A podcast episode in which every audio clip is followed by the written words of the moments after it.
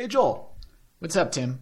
In the Terminator movies, Skynet decides within a nanosecond that humanity is better off being destroyed by nuclear weapons than, you know, being saved. Yeah.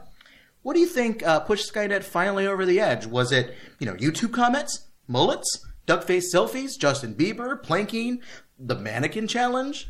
Uh, Tim, I think you're being super critical. Probably right.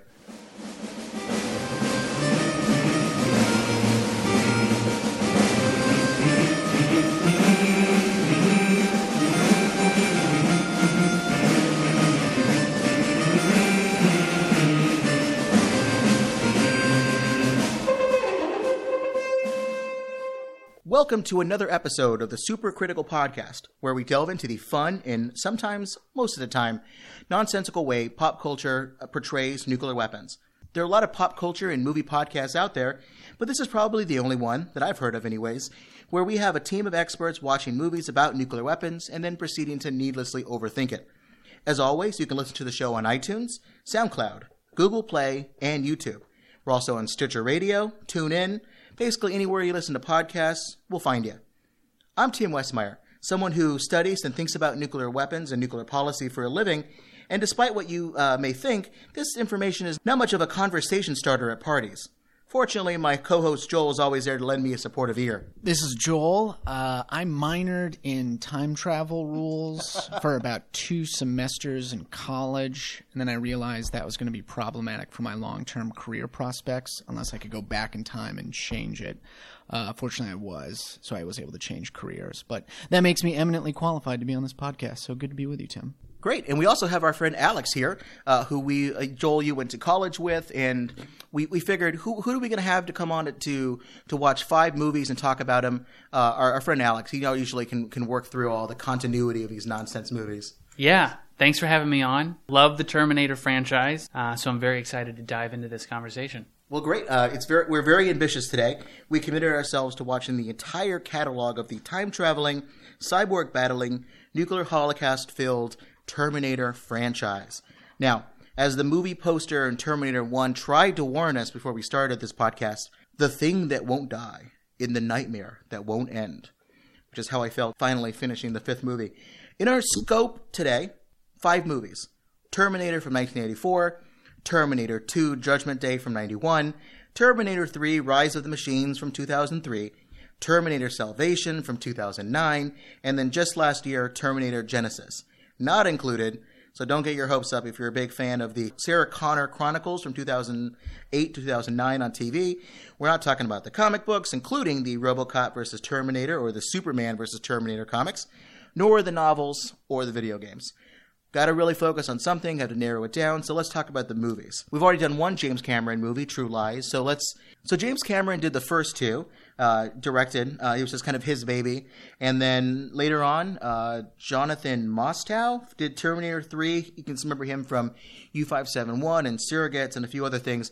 And then the uh, McG, who did uh, Terminator Salvation, also did Charlie's Angels, those Charlie Angels movies. Uh, he took over uh, for that one, and then Alan Taylor, who I know from a lot of stuff like Game of Thrones and Dead, Deadwood, Westwood, and a lot of other HBO shows, seemed like he did the the last one. But really, the first two are the ones written by James Cameron and, and his wife. That's their imprint on it. So everything else after Terminator 2, you really can't uh, blame on, on James Cameron.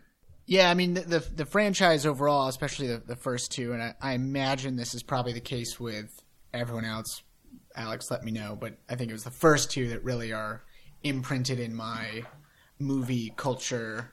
Well, yeah, DNA. and I, I saw the second one first. Uh, for whatever As reason, did I. Meant, yeah, 1984 it would have made sense, but so 91, I remember seeing T2, and then I I don't think I saw the first one till like recently. Right. Yeah. And then you're like, oh, Yeah, yeah, yeah. now that makes sense. yeah. Uh, if only we had a time machine. Yeah. you know? Uh, I remember T2 was actually the first, as far as I can tell, the first R-rated movie Yeah. that was playing that I saw, and I go, oh, this is an R-rated movie. I'm probably not supposed to be watching this. Yeah. But I did. It was it was playing at a friend's house, and it was like mid movie or whatever. So I was even more confused because I wasn't watching it from the beginning. All of a sudden, I see this guy in leather running around shooting this cop. It's all the silver blood Yeah. or Yeah, something, yeah. and I was like, "What is going on here?" So uh, it's good to be able to kind of come full circle and you know turn childhood memories into a, a very serious academic Yeah. discussion here. Well, it was also sorry, but it was also like at least for me, first awareness of Arnold Schwarzenegger and like his whole thing, you know, his whole persona or whatever. You, weren't- I you weren't, still you weren't think much of a Conan fan as a young man? Right, right. Like again, you know, wasn't aware really of that at all. T two, seeing him with the glasses and like on the motorcycle, flipping the shotgun and shooting stuff. That's still my image of Arnold. So before we get into this cast list, I want to make sure we all, or everyone listening is aware, we pretty much spoil the movies. Uh, Terminator 1 all the way to Terminator 5. If you haven't seen these movies yet, uh, we apologize, but we're, we need to get, you know, if we want to get super critical about it, we gotta, we gotta talk about it in detail. Ar- Arnold was the big star for a lot of these, but it was a pretty big cast, especially if we're talking all five movies. I've kind of tried to quickly, so everyone's on the same page that's listening. I've broken it down by the, the huge cast playing a lot of the same characters. So we've got one category, we've got the good Terminator. So Arnold does that in T2, T3, uh, in Terminator Genisys. And then Sam Worthington, I guess, is also a kind of a good Terminator in, in uh, Terminator Salvation. So we also have Sarah Connor, uh, the, the the the heroine of the movies, uh, who plays the the mother of John Connor, the resistance leader later on. But she's played by Linda Hamilton in uh, Terminator One and Terminator Two, but later by uh, Daenerys Stormborn herself, uh, Emilia Clarke in Terminator Genisys. Then you've got Kyle Reese. A bunch of people have played him. You got Michael Biehn in Terminator One, Anton Yelchin uh, in Terminator Salvation, Jai Courtney in Terminator Genisys. Then you've got John Connor. Now, a lot of people play John Connor in the movies. Edward Furlong plays him first in Terminator 2, uh, because he was just a twinkle in, in Sarah Connor's eye in Terminator 1. Nick Stahl takes over in Terminator 3. Then he doesn't decides that's it for me. Christian Bale comes up in Terminator Salvation. He has his run with it. Then in Terminator Genisys, you have Jason Clarke. I guess he's unrelated to Emilia Clarke. But then you have a bunch of other kind of random cameos of people that they're little flashbacks here and there. So a lot of people have played John Connor. It seems like Law and Order is one of those shows in New York. Every pretty every actor pretty much goes through and plays at some point. It seems like pretty much everybody's also gone through and played John Connor at some point in their career. Yeah, I, I can't think of a character in a franchise that has had more volatility in terms of just actors. I mean, if you look at if you put them up against each other, and you just look at their face, you know, Christian mm. Bale to Edward Furlong, Nick. I mean, I was like, it just doesn't make sense. And and I know that you know you just got to play along. They're different characters, obviously, but I couldn't think of a more a bigger artistic departure as far as the, the way they're presented. In one movie, they're kind of like a big gruff military guy, and then another one, it's like eh, I'm just kind of measly kind of guy. I don't know. It you wouldn't put, weird. you wouldn't you wouldn't put them all in the same police lineup. You'd be able to figure out these are different people. Uh, and then we got our great litany of bad guy Terminators. You have Arnold in uh, the T1. Robert Patrick plays the T1000 in Terminator 2. Kristanna Loken plays the TX in Terminator 3. Byung-hun Lee also plays the T 1000 kind of hybrid thing in Terminator Genisys. And then Matt Smith from Doctor Who fame plays another Terminator bad person in uh, Terminator Genisys. And then you also have Kate Brewster, who I guess is uh, John Connor's wife, played by Claire Danes in uh, Bryce Dallas Howard and T3 and TS, uh, respectively. So quite a big cast. You have a bunch of cameos from fun guys. You have like Lance Henriksen, Bill Paxton.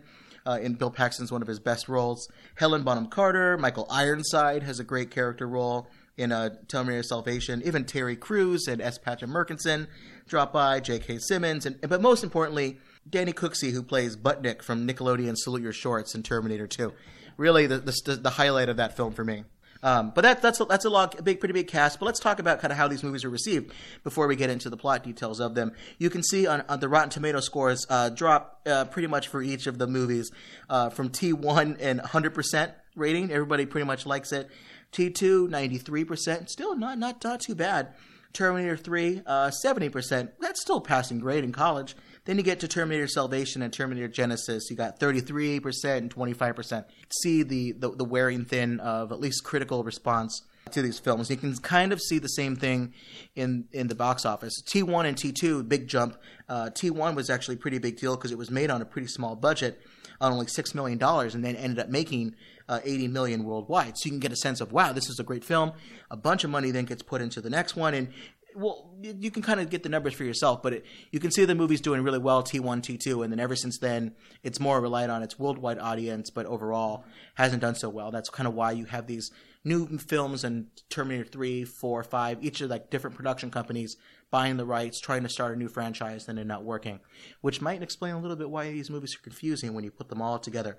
Well, and why we'll inevitably have more, right? I mean, as long as Arnold Schwarzenegger's alive, And, and not we a, can we can fit him into the plot and somehow. not a political leader. right? Actually, I don't think he has to be alive. I think they've done a pretty good job That's- recreating him. Did that's they? true. So, That's very true. know, who knows? they have enough B-roll where they can just cobble together another film. We could also probably cover Aliens and The Abyss, that both have a lot of nuclear topics. Seems to be right on top of his mind. I'm not surprised he didn't have the Titanic sink by a nuclear explosion or anything.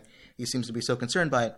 Let's get into the plot uh, elements of this because it seems the, the first two movies were definitely good enough that the Library of Congress has preserved it in the National Film Registry because it considers it culturally, historically, or aesthetically significant. If it's good enough for the Library of Congress, it's good enough for this podcast. I'll let Joel lead through the, the plot discussion, but the opening text in, in Terminator 1 really lets you uh, set the pic- picture of what we have uh, for the film. It says Los Angeles, 2029 AD. The machines rose from the ashes of nuclear fire. Their war to exterminate mankind had raged for decades.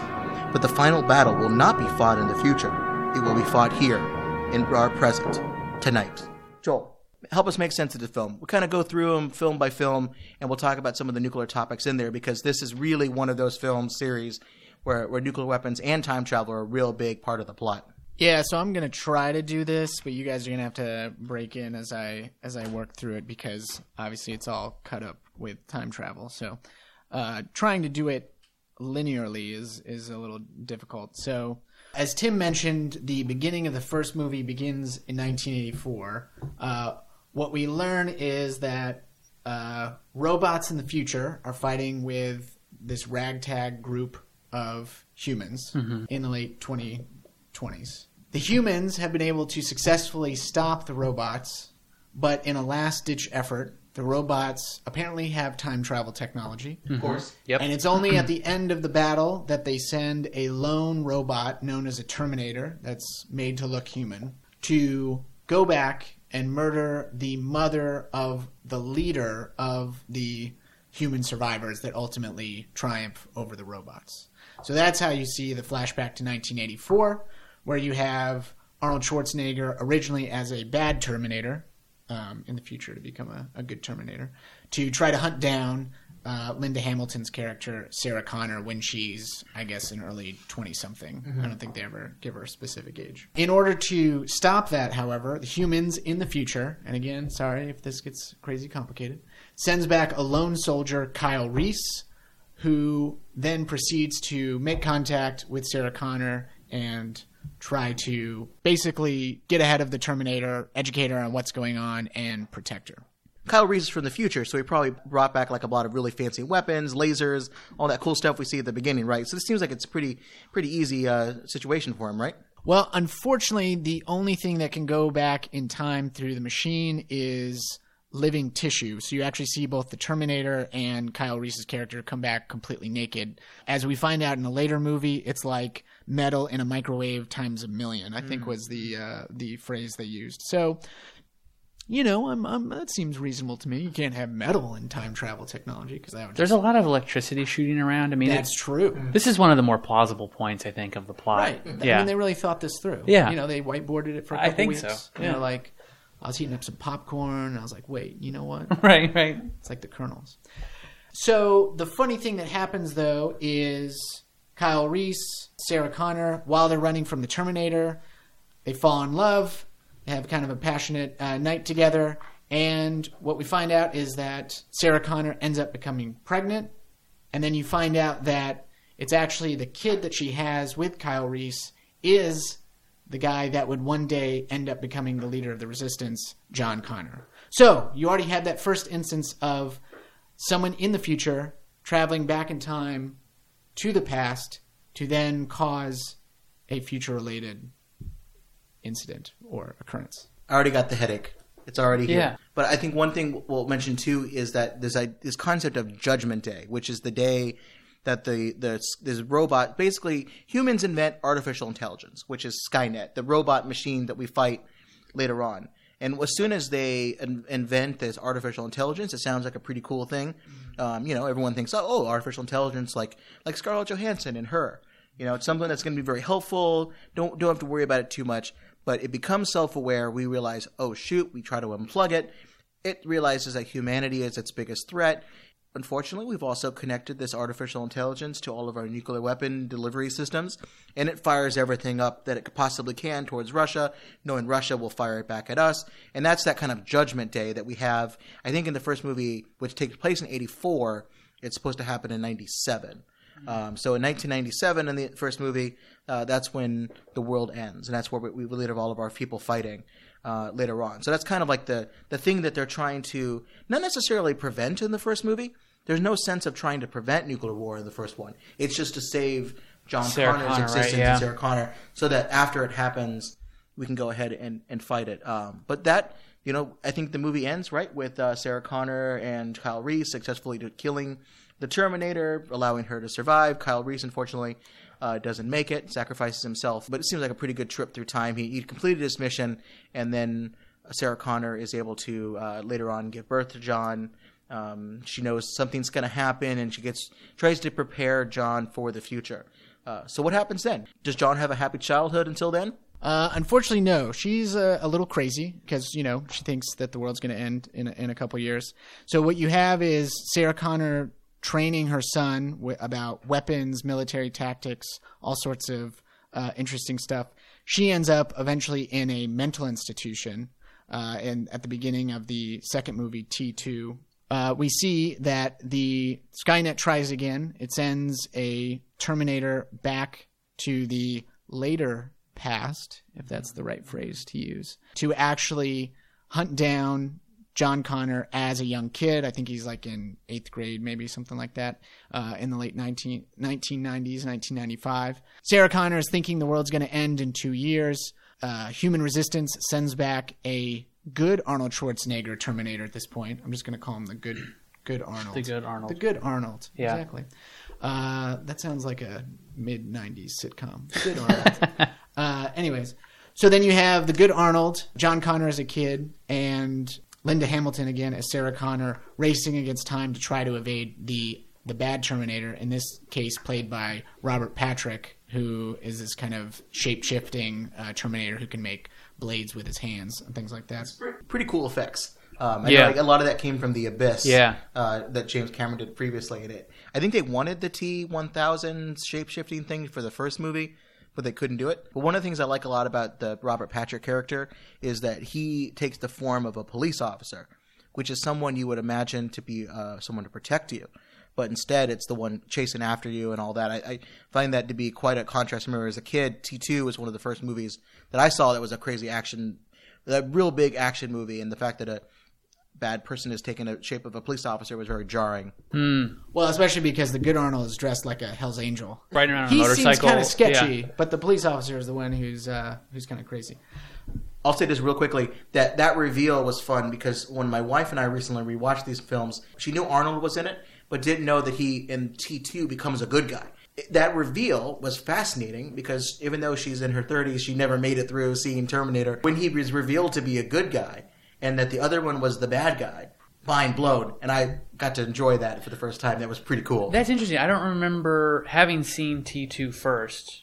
And so Mm-hmm. then having to adjust going back to the T1 that, oh, now Arnold's the bad guy. That was my timeline. It's like watching the second. It's like watching Empire Strikes Back. Right, right. Going back. Oh yeah, this is how it worked. So Okay. I, I, I guess I'm just not remembering clearly. In T2, was there a moment in the beginning of the film where Yep. you thought that Arnold Schwarzenegger was again Yep. a bad guy? Yeah, so there, there's the point where Sarah Connor's broken out of the her cell at the mental, mental institution. Yeah. and she's running, and uh, she's locked the the custodians behind some gate or whatever. So she thinks she's home free. So she's like running, and then she turns a corner, and then they go into their classic slow mo where she turns a corner, and the him. elevator opens, and he literally walks through the elevator again in all leather garb. So Yeah. it's very reminiscent, going back, you know, 20 years or Yeah. 10 years at that point.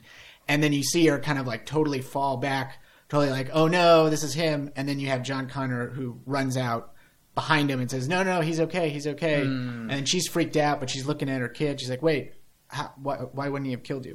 Gotcha. And then even even before that, though, like when John Connor first meets both Terminators at the exact same time, you really don't know which one's the good guy and which one's the bad guy until Arnold says, you know, get down. And then he starts shooting the bad Terminator guy, and you find out that he's With the box of roses, right? Pulls out the shotgun. Yeah. Guns and Roses. Yeah, yeah, yeah, no, yeah. It's it's right on the nose there. So, uh, and Tim, I, I thought wa- made the astute point that the the first movie really focused on a small scale storyline where, and I think this is why T one was so good is because they kind of were able to frame the scope of the conflict where it was just trying to survive, outrun this one Terminator. They weren't even trying to kill the Terminator; they were just like run. T two, you start to see them take on more world time changing dynamics where. At first, Sarah Connor wants to go kill the head of the software company who she understands to be Right. creating Skynet in its early days. Uh, it's a company called Cyberdyne. When she tries to kill him, they John Connor ends up stopping her, saying, "You can't kill him. He doesn't know what he's going to do." But in doing so, they end up educating the head of Cyberdyne, Mr. Dyson. I think it's Miles Dyson. It's a good name for a software engineer. That you know, here's what he's going to do. And so, what they end up doing is actually blowing up the Cyberdyne uh, software uh, company. And interestingly enough, the way they're working on the Skynet system is because they were able to recover from the T1 movie the partial hand of the first Terminator and part of the CPU of the Termin- Terminator. So uh, you'll remember in the first movie, it was destroyed by being pressed in some kind of industrial press Yeah. uh, so they are able to recover the equipment. So again, number two of future technology going back in time and actually influencing what happens in the present. So another paradox. I guess before all the they finally decide to go and, and take out Dyson or when Sarah Connor does, she has this nightmare, which I'll get into more detail later on. She has this nightmare of basically Judgment Day, where she's with her young child. They're playing in a park outside of Los Angeles, and everything seems pretty nice. And then big flash, bomb goes off. Uh, the entire city is destroyed, and it's this really graphic image of a nuclear bomb going off, and people literally catching on fire and being blown away. Uh, the first, I think, that I remember as a kid, the first image of nuclear weapons being used, the first real one that I saw in a film. Uh, so it really sticks with me, and I have some more to talk about that a little later on. But I remember that was for T two. That's the real highlight uh, in terms of the big nuke stuff. Well, am I remembering correctly too that it was also incredibly graphic? That it was like blowing off the skin and like exposing skeletons and stuff like that. Yeah, yeah. You So there's see, like a uh, horror element. You see Sarah Connor, she's because she's On the grabbing chain fence, yeah. yeah, and she's trying to warn uh, herself. Actually, she realizes she's trying to warn herself, the people playing in the park. Yeah. So she's got her hands on the chain link fence.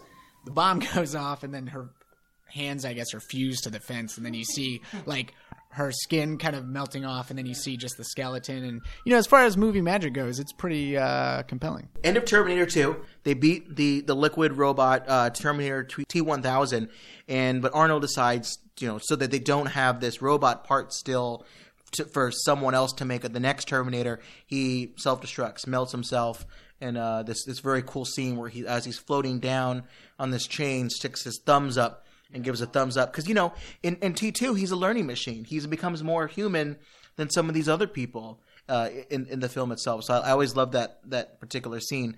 Um, but the movie ends uh, you know, with a positive uh, image. You think it's done.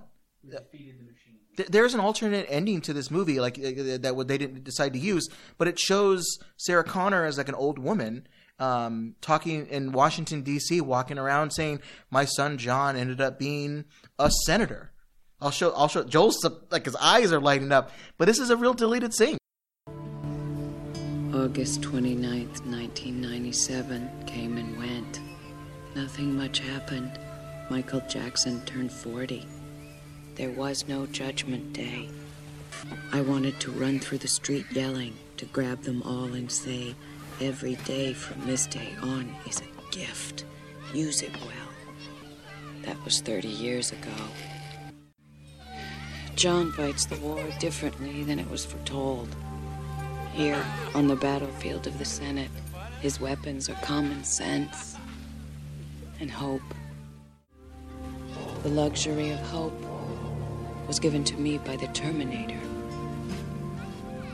Because if a machine can learn the value of human life,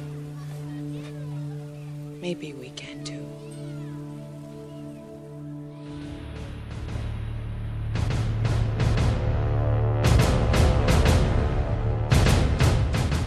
Oh, okay. Deleted scene. Okay, because I mean, the movie, from what I remember, it's somewhat positive, but it, it ends with like you know you see the uh, they're driving down a street, and you know uh, Linda Hamilton's voice comes over, and he's like, "For the first time, I don't know what's ahead of us, but there's hope for the future." But I please explain this deleted scene because Well, the deleted scene is is kind of what the initial thought what they were going to do, uh, what, what what they were going to do, but it looks really hokey because the makeup doesn't really work all that well, and you know it's it's a deleted scene, so it's not canon. But I mean, I my guess is that James Cameron really thought that at the end of this movie, um, the nuclear war was averted. Uh-huh. There wasn't any plans to make another one. It seems like Yeah. maybe there, maybe there was, but like it was done. So in in a way, it's like T one, T two. That's the story. So it, it ends on a very positive note that people can stop nuclear weapons, but from from from it causing a war. The way Hollywood works, James Cameron wasn't you know directing or writing T three, but the, the the mechanisms happened and it and it happened again. the Right. machinery. it won't let them stop making movies. Right. The machines. Terminator 1, 1984. Terminator 2, 91. Terminator 3, like 2003. Genisys, it's sometimes like 2015. So over four decades, mm-hmm. one time a decade, Arnold Schwarzenegger comes out of his hole and looks and sees his shadow and decides to make a Terminator movie. So if 2020 comes around, we're going to be ready for another one. It's pretty exciting. This is amazing that over over this long of time, once per decade, this movie these movies come about. Uh, I, I think that that's really cool. I can't think of another example. Um, you know, Star Wars movies, I guess, kind of you know once per once per generation. it Yeah, seems like yeah. it works pretty well. All right, so moving on to the next movie, we have Terminator 3, happens in uh, 2003. This is where you actually see the epic takeover of Skynet. And I, I'm probably going to breeze through this one a little bit because it's not as good. So Yeah. We can still talk about it uh, plot line wise, but, you know, I'm not going to be Dwell too, on it too yeah, much, I'm yeah. not going to dwell on it.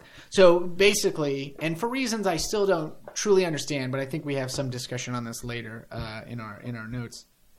You fast forward to the the early 2000s, where you have John Connor, who is kind of uh, guilty about the fact that he believes that Judgment Day has been averted. So he's like trying to figure out what to do with himself.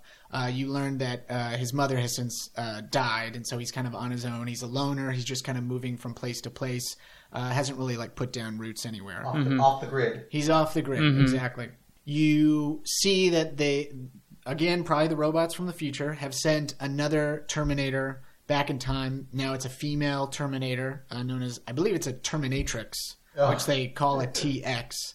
And you don't really understand at first, but you see the Terminator driving around to random places like a, a like a McDonald's drive-through, and apparently she has a list of people that she confirms their identity, and then she just shoots them down. That's like right, because other they're like officers in John Connor's future army or something like that, right? Right. Yeah. But it wasn't a McDonald's. It was it was a Jim's Burgers, which is uh, in Los Angeles. It's like a Los Angeles chain. I've been to, I've been to a few of these, and it's it's a cool imagery because Jim's Burgers has these gigantic signs that say you can get tacos, you can get um, fries, you can get burgers, you can get basically anything you want, like basic Mexican food and, and Yeah. burgers in the same place. But each of the signs look a little different. They're all very retro. Some of them have these weird um, spherical shaped things on the top of them. But this one particular one has an atomic symbol right on the top. And then they added, I guess that's the one they decided to do for it. So they, they put a bunch of other atom, atom things uh, the director did in the background and stuff. I just thought that was kind of cool.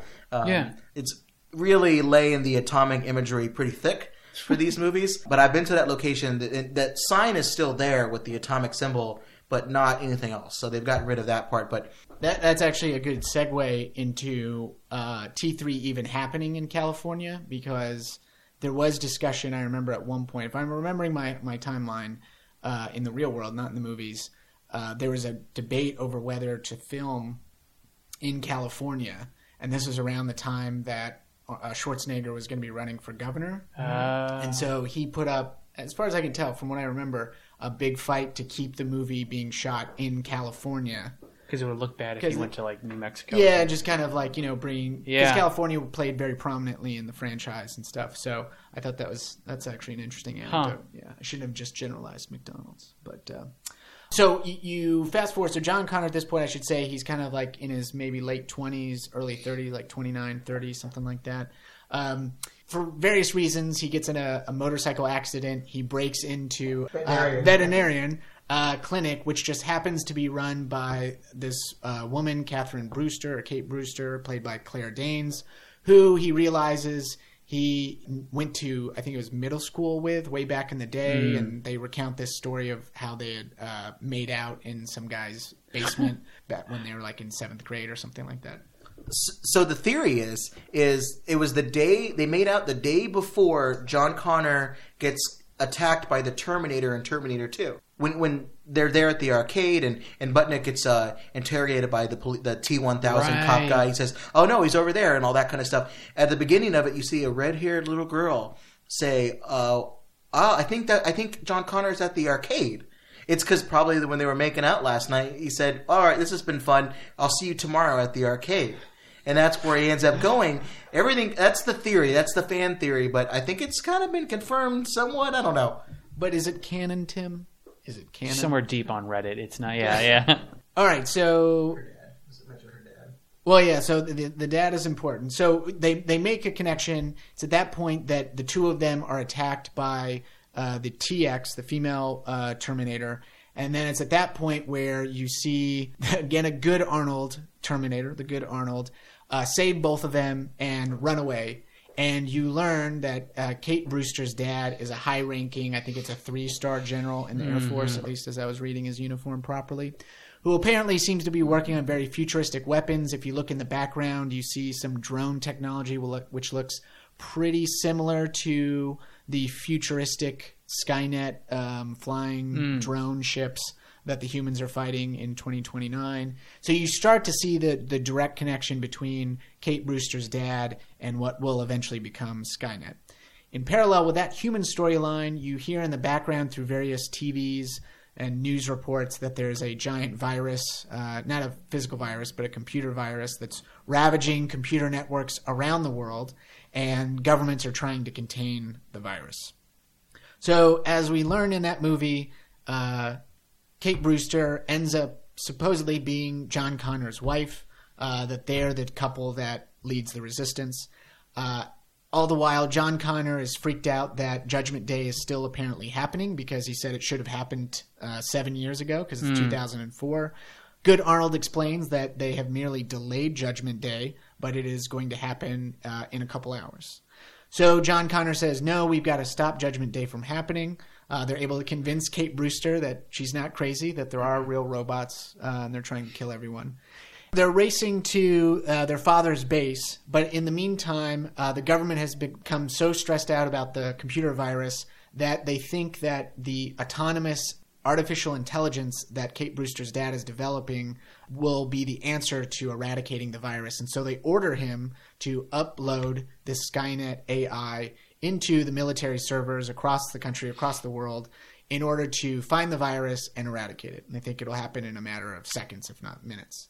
Despite the apprehension of Kate Brewster's dad because he thinks it's a bad idea because the AI is unproven at this point, he still uploads it. And at first they think it solved the problem, only to find out no, everything gets shut down. And at that same moment, when they're trying to figure out what's happened with the computer virus and Skynet, we see the TX show up, uh, start to essentially uh, automate or kickstart all these robots and drone ships to start attacking humans.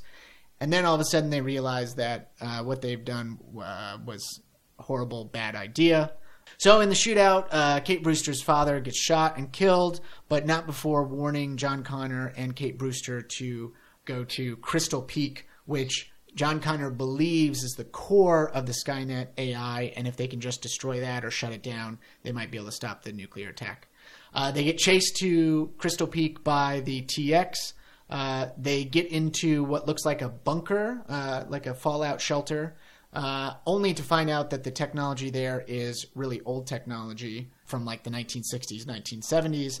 And then they realize that This was just Kate Brewster's dad's way of protecting his daughter by getting her to a bunker, realizing that there's likely to be a massive nuclear fallout. And at the end of the movie, ending on a high note, of course, with fireworks, they end with actual Judgment Day happening, where you see dozens of nuclear bombs going off, destroying the world. Uh, but John Connor ends the movie saying, you know, the war has just begun. So that brings us to Terminator Salvation, and I didn't uh, force any of my co-hosts here to also watch that movie, so I'll run through that one pretty quickly because it's not really about uh, time travel or nuclear weapons, but it continues the story. It takes up uh, really later, a little couple years later on. I think it's like 2017, 2018, and in that situation, you you see John Connor. He's a big, you know, big deal, but he's not the leader of the resistance. He goes to try to find this one computer cache location out in the middle of this desert with like dozens and dozens of uh, radar satellites, and they, they find out that they've been doing Skynet has been doing experiments on humans. All of a sudden, they find out they're about to be attacked. Uh, John Connor gets in a helicopter, flies away, and Skynet, I guess, still has some of these nukes left over and nukes this whole area. Which I can't tell if it's like a big nuclear bomb or like a mini nuke tactical uh, nuclear weapon, but that causes his helicopter to crash. He crashes um, really kind of okay. He's in this exposed helicopter, which appears to be 500 feet from where the nuclear bomb goes off, but he's fine. Helicopter lands upside down. Apparently, there's no prompt radiation. Maybe he had a refrigerator. It could have been land- those those helicopter refrigerators. You got to keep the beer cool on your on your helicopter. So he must have jumped inside of that. But that's kind of like the big nuclear imagery you see in, in that movie. Except also the the resistance headquarters. It's, this is actually pretty cool. This movie, it's, it's the plot's not very good, but it's got some real fun imagery to it. The military resistance headquarters is they're inside of a nuclear submarine. So hmm. that's why Skynet can't find them because much like how nuclear ballistic missile submarines are they're the key to the US and the other countries that have them, China, India, Russia, US and, and France. Like these are really important second strike survivability weapons because we don't know you don't know where the other countries' weapons are on the submarines because they're out in the middle of the ocean under underwater. So you you can't be sure to get them. So then you don't fire your weapons at the other country trying to hit all of theirs first before they can get you. It's so these submarines you don't know where they are. Um, so it's kind of cool that they've applied that logic to the this war against the machines. That the machines, as advanced as they are, don't know where the leaders of the resistance are. Kind of until later on when they're putting out this signal, which the resistance thinks will shut down the machines. Turns out it's just like a tracking device, and the submarine blows up. But it's a cool hmm. application of, of, of nuclear weapons and, and nuclear technology. And then later on, you find out that John Connor's side of the base, John Connor and Kate Brewster, who's pregnant now with with her kids that they, I guess will also lead the resistance later on. They're it appears to be at an ICBM silo base somewhere. Like that's where their headquarters are at. So a lot of these things kept getting applied, but really, Terminator Salvation, it's all about John Connor rising up the ranks. Uh, ultimately, at the end of the movie, he uh, becomes the leader of the resistance. There's some nonsense about uh, an, another kind of s- human who gets turned into a, a Terminator instead of a Terminator to look like a human. And he tricks John Connor into coming to Skynet headquarters, thinking that they can destroy everything, but the Skynet's already on top of it. But the cool scene at the end of that is uh, Arnold Schwarzenegger didn't do the movie. I think he was governor at the time. Right. So they do this fun because Joel and I saw this movie together in 2009. They, they do this CGI application of Arnold's face onto this bodybuilder who's also Arnold's stand-in for a lot of movies, and then they have this fight which looks like Mega Arnold because he's bigger than than Arnold uh, in the other movies. That, I thought that scene was pretty cool. But ultimately, everything gets defeated, and you don't really know what's going to happen next. But because it seems like you have to keep fighting Skynet, they're not there yet, but they're going to move forward. Uh, on with that, so that's kind of Terminator Salvation. But um, Terminator Genisys, we had Alex handle. So Alex, why don't you run through uh, Terminator Genisys for us, so we don't have to think about it again? Oh yeah, to the extent that I could follow it.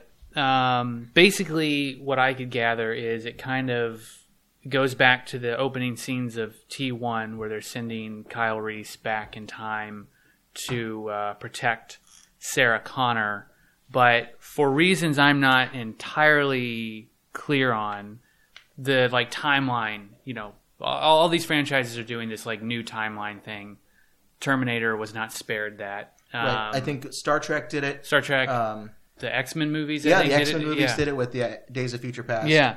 So so we're doing this with with Terminator as well. Um, basically, Sarah Connor already kind of knows about the future machines and everything because when she was very young, there was Arnold, the good Arnold, was sent back to protect her from another plot that's only kind of referenced. Kyle Reese gets back and basically they team up with uh, the good Arnold and now a uh, you know badass Sarah Connor. Something about Judgment Day being delayed, which I also wasn't too terribly clear on. So now it's going to 2017. Uh, that's when the new Judgment Day is going to happen. People time travel again from 1997 to 2017. Yeah, but the, for Right. the first in the first movie, time travel was was something that the robots could do one time. Yeah. and that was it. And the humans had had enough for one time, and that was it before the the machine didn't work anymore. And then by Genisys, it's just eh, you know you build- Everyone's time You build a time travel machine, you just got to pull together. You know, got to MacGyver yourself and uh, with some paper clips and some rubber bands. Well, it's like the iPhone Seven or whatever. It's like, yeah, you know, we're- Yeah. we're, we we you know the technology's good these days. Yeah. Well, well, speaking of the iPhone, the new Yes. kind of Skynet thing appears to not be a military application. There are military applications, but it's it's like a Siri, uh, Google. That's what I thought was kind of interesting. thing. Yeah, it's like an operating system that everyone's really excited for. It's everyone's like lining up outside the Apple Store waiting for their new uh, device and operating system to come out. But right. it's just it's this new like Google Cloud thing, you Right. know, called Genisys that like a billion people have pre-ordered, and it's going to go online, you know, in 24 hours or something like that from you know when when the story's going on. I thought that was an interesting turn because it wasn't, you know, the earlier movies were talking about obviously the threat of nuclear war, maybe the threat of artificial intelligence. In this movie, it was, you know, it's an iPhone app that's going to take us all down. And I thought that was just very much a sign of the times. It, it was a cool little plot device. end of the war. We've got an app for that. right, right. Now, was that developed by the military? Well, that- that's it the thing. changes the entire uh, They- genesis of Skynet.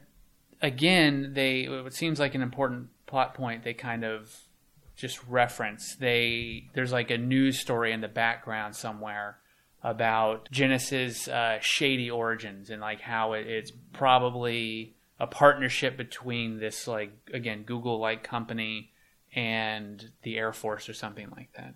And another example of what Joel was saying of, time travel from the future influencing things in the past. So right before, at some point, John Connor, right before they're about to send Kyle Reese back, Skynet knows that Yeah. there are attacks about to happen, so they turn John Connor in a surprise trap into a robot, like T three thousand, Yes. which is some kind of nanotechnology, something or another. Uh, and then they send him back to in, into the past, and he helps build Genisys Right. later on. So Right. he was the help to create Genisys itself, Right. something along those lines, by this character, by uh, the, by Skynet, who now, because at the end of the beginning of, of, of Genisys, Skynet gets destroyed. Right. But I guess they a little bit of it was captured inside of this Matt Smith character who's T five thousand. So Mm-hmm. you got we got a T eight hundred slash T one hundred one. Then you got a T eight fifty and a T one thousand. Then you've got the T three thousand, then a five thousand, and a TX. And really, it's it's kind of hard to keep track of all these things. They're like models of cars that come out every couple of years, and you can't really figure it out. It was it was it was very confusing. I mean, I, I think T two I think has like the strongest. We're all going to nuke ourselves, and we mm-hmm. have to stop Judgment Day. You know, as you go into T three, Salvation, and then definitely Genisys, we're getting further and further away from like the the nuclear thing is just sort of vaguely in the background, Right. and you It- see some cool imagery in the front with of missiles. Genisys starts firing. with it, yeah. So you know that's all neat, but like at, at, at the point of Genisys, if you're you know watching these movies for the nuclear weapons, uh, it's just you know in the distant background. Well, that's that's great. That's a great segue into the discussion I want to start with on our nuclear point. So, if anyone is still listening after that nonsensical description of, of the Terminator franchise, I find it fascinating to do, do an overview look at, at the at the franchise. Mostly because these movies, each one, which is you know every ten years, reflects what the public kind of perceives in terms of their anxieties at that time. So the first movie comes out in 1984 right in the middle of the really harsh parts of the Cold War and anxieties that uh, between the U.S. and the Soviet Union, there was a pretty strong perception that nuclear war was simply inevitability. It wasn't a matter of, of if, but when. Yeah. In that movie, it's not about trying to stop nuclear war. Right. It's That's simply trying to survive it. It's what what kind of tough mindset are we going to need? The real strong leaders that we need to be able to get through the dark times ahead. Mm. Mm-hmm. Fast forward to 1991 Yeah. end of the Cold War. Soviet Union is, is more or less collapsed. We're in this period now where Russia and the U.S. are friends. This movie comes out uh, a couple weeks after George H.W. Bush and the Soviet leadership sign the, the START Treaty, the, the Strategic Arms Reduction Treaty. So at that time, Russia is kind of our friends. John Connor makes a reference to that. Uh, later on, when, when the good Arnold says that we're going to start a war, why would we start a war with, with Russia? They're our friends now. But there's a perception in T2 that we, an individual, whether it be Sarah Connor or Right. Dyson, people working together, can stop nuclear war. It's no longer inevitable. it not can inevitable. be stopped. Yeah. There, there's more of a positive image to it, Yeah. and I think that really reflects not only uh, the public's ch- perception of these things, but but also James Cameron Mm-hmm. and, and his kind of views on these things. So, and and again, I'll, I'll argue that T2 ends in a very positive message that they thought they stopped the war, uh, but because the movies need to keep going, Terminator 3 comes out uh, after 9/11. Back to a time period where people's anxieties were a little bit uh, still pretty concerned, and, and we're back to that pessimistic attitude. It's not about nuclear war being can be stopped; it's only a matter of delaying it. Mm-hmm. They delay it a little bit further on, uh, and it's still and eventually it happens, and nothing really you can do about it. I kind of an interesting uh, take on all of these stuff. So I, I think this is really one of those things where uh, it changed as they had to make the new movies, and I don't know if this is necessarily was planned from the beginning, but it really does reflect all those of those different anxieties. And then, like you said, in Terminator Genisys in 2015, it's no longer about just nuclear war. It's there in the beginning. It's uh, it's going to happen, so that's kind of the part of it. But it really, it's about cyber uh, anxieties, whether or not cyber warfare can take over our st- uh, our technologies. People can uh, does, does our does human um, kind of uh, obsession with technology and our Right. phones and stuff is that a bad part for our society? It's more about technology. I mean, there's even a scene where before you know that John Connor has become a robot and is now a bad guy, he like has a conversation with Kyle Reese and Sarah Connor about how like everyone in 2017 is always looking down at their iPads and their iPhones and stuff like that. So yeah, it's definitely shifted far away from the nuclear stuff, more on the threat of technology generally. and you can see a little bit of this. So James Cameron, in a 1985 interview, says that uh, it's depressing when you watch the interviews with high school kids the day after the movie, the day after, which is that famous film um, about a nuclear bomb that goes off in the middle of the country out in, in Kansas.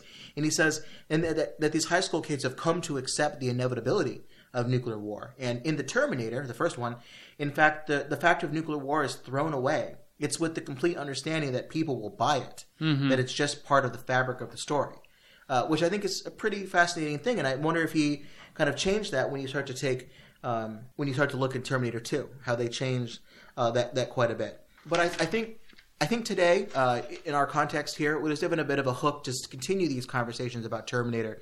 And it's not just nerds like us on, on podcasts, but it's even uh, pretty big military people and even in other countries. So, Russian Deputy Prime Minister Rogozin said in a meeting with students uh, at uh, Tomsk Polytechnic University a couple weeks ago, he, uh, he, he had something to say about Terminator. He said, I quote, Let's consider the, the Hollywood movie The Terminator. Once humans realize that they are incapable of acting fast enough, they delegate the decision over launching a retaliatory strike to a machine, Skynet. A machine is a machine. Should we entrust one with such a sacred thing as the existence of humanity? I doubt that. He added that he is scared of putting a machine in charge of nuclear weapons. Hmm.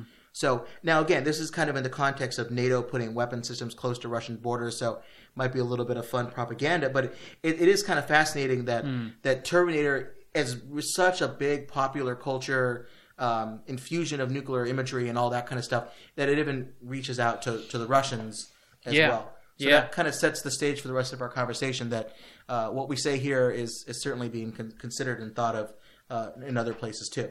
When anyone thinks about uh, Terminator, and, I- and we have conversations about this, people ask, "Is what happens with Skynet possible? Like, Yeah. what is what is controlling our nuclear weapons these days? Can it be if you put artificial intelligence into these systems what would actually happen. Fun little trivia here: uh, the UK has a family of military satellites that they use for surveillance and and some other things that are called Skynet. Uh, but it's completely unrelated. It was it was came out in 1969 when it That's was what they want you to think, Tim. Oh. right. It's not related. But we do there are there are some things in, in the U.S. arsenal that are kind of similar. So in the in the movie, the, this Cyberdyne system creates what they call a neural net based artificial intelligence system, hmm. which is used to automate defense programs, bringing in data from a bunch of different battlefield locations and making really complex decisions very quickly about how to attack. And then they build this in the movie into the Cheyenne Mountain Complex near Colorado Springs, Colorado. And we talked about this a little bit when we did our War Games episode, because most of that, the end of War Games takes place, they call it NORAD. Yeah, yeah. They confuse NORAD's mission, which is mostly about monitoring things, Mm-hmm. with the command and control, uh, actually firing weapons and all that stuff. Uh, but that's uh, we already had that conversation before. But Chi- the Cheyenne Mountain Complex is near uh, Peterson Air Force Base Mm-hmm. and NORAD, where U.S. Northern Command uh, takes place, and it's where it really that's where the U.S. nuclear arsenal is, is directed from. That's also where you know Strategic Command and, and all that uh, can can can do, does some of their operations. So Skynet's plan in, in T two and T one and all that is to first launch an attack against the Russians, who will then respond with all of their weapons. So that's all considered to be you know launch on warning stuff, mutually assured destruction. Right. Uh, Skynet, you know, it's it's mutually assured destruction is called MAD for a reason. Skynet thinks it's a great idea. Yeah. because it's the perfect way to, to get humans off their back. Well, so I'm sorry to interrupt, but that's an interesting. So, like in the the mad scenario where you know the U.S. and Russia or the Soviet Union at the time are just unloading everything they have at each other, are they also destroying South America? I mean, I probably Europe, Africa, India, like these other Right. places. Or are they just shooting at each other? Yeah, how, how does I that think work? there's there's different war plans, and that this has really changed over the course of uh, the history of U.S. nuclear weapons. At the beginning, all of our plans were to completely anni- annihilate the Russians, Gotcha. nec- and, and, and and Soviet military bases around the, Yeah. the world. Not necessarily being like, you know, let's also take out Australia. Why not? Right, right. But it was it was all about destroying completely the military installations of another country, and a lot of these things are co-located with with civilian populations. So that's kind of why you you do you target and it ends up destroying cities too. But it's destroying what you think. Oh, eventually, it evolved into different options. So maybe you just want to attack military installations and not also cities, or you want to attack just certain sets of military operations. Maybe you want to just attack uh, this one particular army battalion or an air force base, and then say, "Look, we're not going to escalate it any further." So you need to back down. And then there's, well, what do you do to respond to that? Do you respond to the use of, if you destroy one city or one military installation in particular, let's say you just destroy an army base, is your only response to that to destroy everything else around the world? Right. You know, maybe people would think, well, you wouldn't do that. yeah, You try to make something that's a little closer a proportional proportional response. response. So those, those those things have changed. We don't just target uh, South, say South America unless there's things there that the other country would think that that would be valuable to you. You would want to hold at risk the things that that one country values. So for the U.S., it's its population, it's or its military installations. It's things like that. The Russians, it might be not necessarily at the time. The Soviet Union, maybe the U.S. thinkers were they don't care a lot about cities. Yeah. they care about military installations and maybe other things like where where the, the, the leadership has their vacation homes. Yeah. Or, you know, anything like that. Like what what do you want to hold at risk? What do you value and I'm going to threaten it. Yeah. So all that kind of stuff changes uh, as they go along. I think that's what's the interesting thing about you. You see it in this movie, and you certainly see it. I'm sure in all the movies you guys have discussed is like Hollywood's vision of what nuclear war would be, and, and like maybe it's a distinction. What it doesn't really matter, right? I mean, if you live in L.A. or New York or D.C., you're going to be consumed in nuclear fire, you know, in, a big war between the Soviet Union No, and the United it, States. it's a good question because so it doesn't matter what happens to Buenos Aires. No, you know? but it does though because I think uh, in Terminator 2 they say that half the population was destroyed, and at that time it was six billion people. Uh-huh. And then later on they even mention I think in Genisys three billion people were killed. So it sounds about half of the world's population was destroyed during Judgment Day. But so where do the survivors exist? Probably a lot of them are in places where there wasn't going Kind of- to be an attack. yeah, Um, and it's also unclear if it's just the U.S. and the Soviets fighting. Like, does China get involved? Yeah. India and Pakistan, who eventually in '98 going to get nuclear weapons. Um, there's all these other countries that are left there to to be questioned whether Yeah. or not they're get involved as well. Although I think in Genisys it might be implied that the virus spreads to all kind of military installations. I don't know. That's actually unclear to me. Well, I mean, I was going to add, I guess the, the the beginning of the franchise, it seems like it's just attacks, just an attack from the U.S., which precipitates the Soviet Union to Russia, respond. yeah. But I felt like the tone almost shifted in future movies, Yep. where it's more that Skynet launches all nuclear, you know, Like rewires the plan yeah, yeah, it and takes just covers control everything. of all of yeah. them, and then just strategically targets all humans. Which, as far as like taking out all humans, that that makes sense, Right. More so than kind of the 1980s mindset, which was let's kickstart a, a civil war, Right, turning into a right. hot war. Well, I think a lot of that changes too as the internet itself becomes a thing. In '84, that wasn't really a widespread notion Yeah. or really a widespread connected internet. But then, as you get '91, yeah, a little bit there, but then yeah, even by, still, yeah. but by t- the early 2000s, it's, it's pretty, it's it's getting bigger. Yeah. So you can think about the virus in, in Terminator 3. I think it actually it is when it spreads everywhere Mm-hmm. around the world. And then all it's waiting for is the access to the U.S. arsenal to get things started. Then that's when it spreads out a little bit further, and then Genisys even further because it, this seems to be a global operating Right, system. right. You you see that ev- evolve in terms of what Skynet's reach is on on Judgment Day itself. And then I think in later movies, it, they refer to it more as a an augment to U.S. missile defense systems before Skynet becomes self aware. Uh, so they, they talk about upgrading Strategic Air Command and NORAD systems to have Skynet to basically run all of these things. And we talked a little about that again in the War Games episode, as well as Failsafe, because there's this discussion within a lot of these movies about how much trust you put into automated systems. Right, yeah. Yeah. Do you do you let machines handle these things because they think faster, especially when you see a bunch of missiles incoming? Right. You need to make some quick decisions. Uh, or do you let humans stay in the loop? I think it's one of the things that they re- mention in, in Terminator 3. So a lot of these same debates are, are happening over and over again, but they happen in real life too. So there's a system in the United States that was fielded in 1963 and then later upgraded in the 70s and the 80s called the Strategic Automated Command and Control System, which is SACCS. I, I don't know how to pronounce SACS. that. It's, sounds, yeah. Sure. SACS.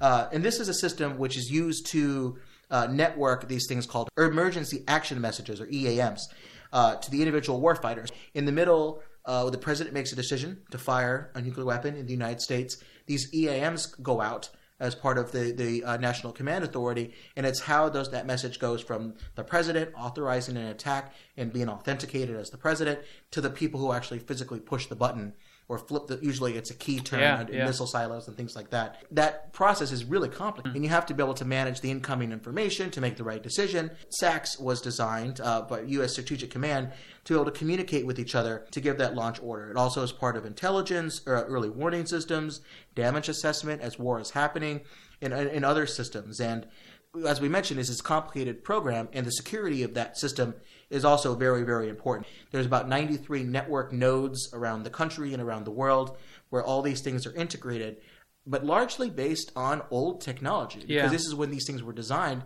and there was a perception that, uh, as we went later on, simple is better. Yeah. The more things you, you add to a system, the more complex it make it. More can go wrong. Possibly can something more things can go wrong.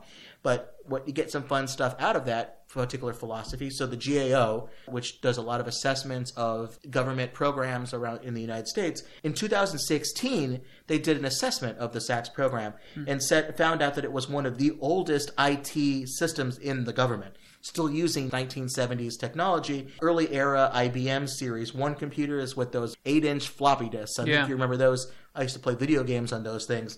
But those were what you would have a lot of the launch systems were located on that because they were analog systems. They weren't open to an outside internet. They were harder to hack. They Yeah, were yeah. simple. They want to make sure that they work. You know, why fix it if it ain't broken? Yeah.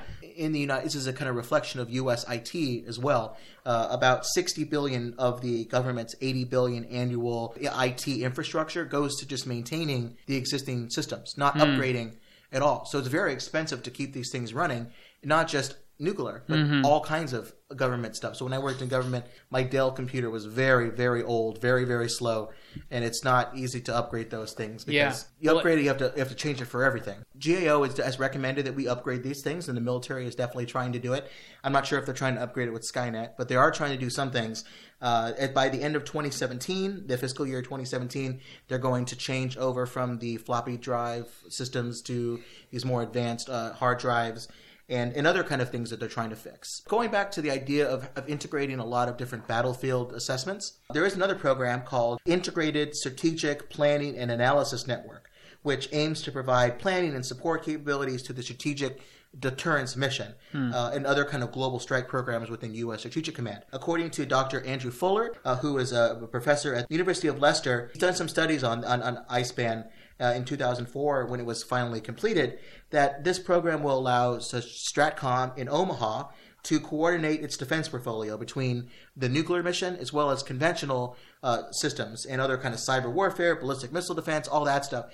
And it's basically tools once it's finished to better plan for all these incoming attacks. When you have you know X, Y, and Z. So you remember all that at the end of war games when all the different uh, scenarios are running through the system Right. and they're trying to figure out what to do, and ultimately they decide they can't win. Yeah. Um, this is what this program is supposed to help with. It's supposed to help with the planning and direction of all these different networks once they get created. Uh, it is pretty cool, but Professor Futters ultimately has concluded that simply having the best technology and the latest technology might not necessarily be the safest. Uh, as we kind of mentioned before, the more things you add to a system, make it more complex, there's better chance of things going wrong, especially when you deal with nuclear weapons. Maybe sim- the simpler one is the better one. so I this thing like I guess simulates you know all these different mm-hmm. inputs right and says here's the recommended course of action. I don't know if that's just like a black box and someone who's in charge of fi- actually executing these orders just sort of gets a an output you know spit out on the other end. To what extent does that person trust that if it it can't kind of see the inner workings Right. of the decision making that you would in like a traditional you know human uh, sort of calculation right? well, even these older systems, these analog systems, failed quite Yeah. a bit. There's many scary examples, uh, which you can you can read about and find histories about of near misses Yeah. for, for nuclear accidents, and these, even on these older systems. One example that we, we mentioned before uh, in one of our episodes, I think it was in the War Games episode, there, there was a training tape. Like a tape put into the system to simulate a nuclear attack, and you would then see what this. That's what the signals would look like if we were under attack. So they had training missions to, Yeah. to do it. No one removed the tape. So when they turned the system back on, it looked like they were under attack again. They're like, "Oh my gosh, what's going on?" But no, no other parts of the early warning system indicated an attack. So Yeah. they realized what had happened. They had the wrong tape in there, Jeez. or a computer chip malfunctioned and sent a signal that they, that someone was under attack, or this computer chip malfunctioned and instead of it saying that there were, uh, you know, zero incoming missiles, it made it it put a two there and that 200 like 2000 incoming missiles the entire soviet arsenal people freaked out about these things but because these analog systems were a little easier to understand they were they were simpler in terms Yeah. of their, their functioning it wasn't necessarily just this black box that you get with these digital systems Yep. where a lot of the people that build them aren't the same ones operating them Yep. in these older analog systems people were trained on, on how to fix problems right on site Yeah. and nowadays, those two worlds are very much disconnected. So you have your IT guy who comes in and tries to fix everything, but maybe that's not the same person who actually manages the incoming of the data. So mm-hmm. that's one of the worries that this professor has for when you put these new systems. They're they're going to be faster and smarter,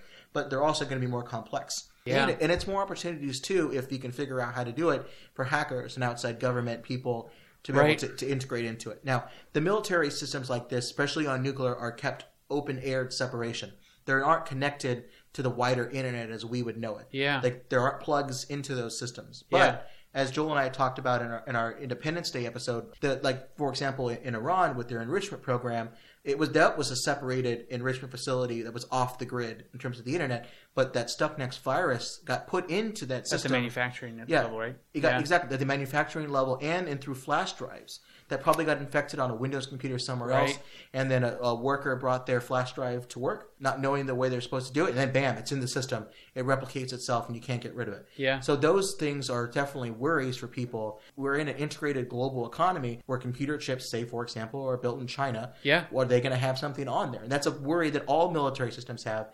And China worries that if the U.S. defense contractors will build some kind of hardware, is there a kill switch Yeah. built into it when they buy it, or satellites? All pe- countries worry about these things uh, quite a bit when it comes to their technologies and things like that. Those are the kind of questions that planners think about when they integrate these new systems. But in the case of Terminator 3, they were under this crisis of a uh, virus. So they make a quick decision to do that. And the president says, you know, if it's what's going to keep our, because I think in Terminator 3, right, Joel, the, the missile, the U.S. missile defense and nuclear ICBMs, all that stuff goes off the grid. So they can't, it like lights out. They weren't able to see if there was an incoming attack or control all those things. So that was certainly a problem. But still, the, the decision to fire a nuclear weapon, even with all of these integrated systems, is still done by human hands. Yeah. It's still something that the president needs to make a decision about, and then ultimately someone has to push a button or flip a switch and all that kind of stuff. There was some questions uh, back in the, the the 1880s about whether or not you want to take human beings out of that process.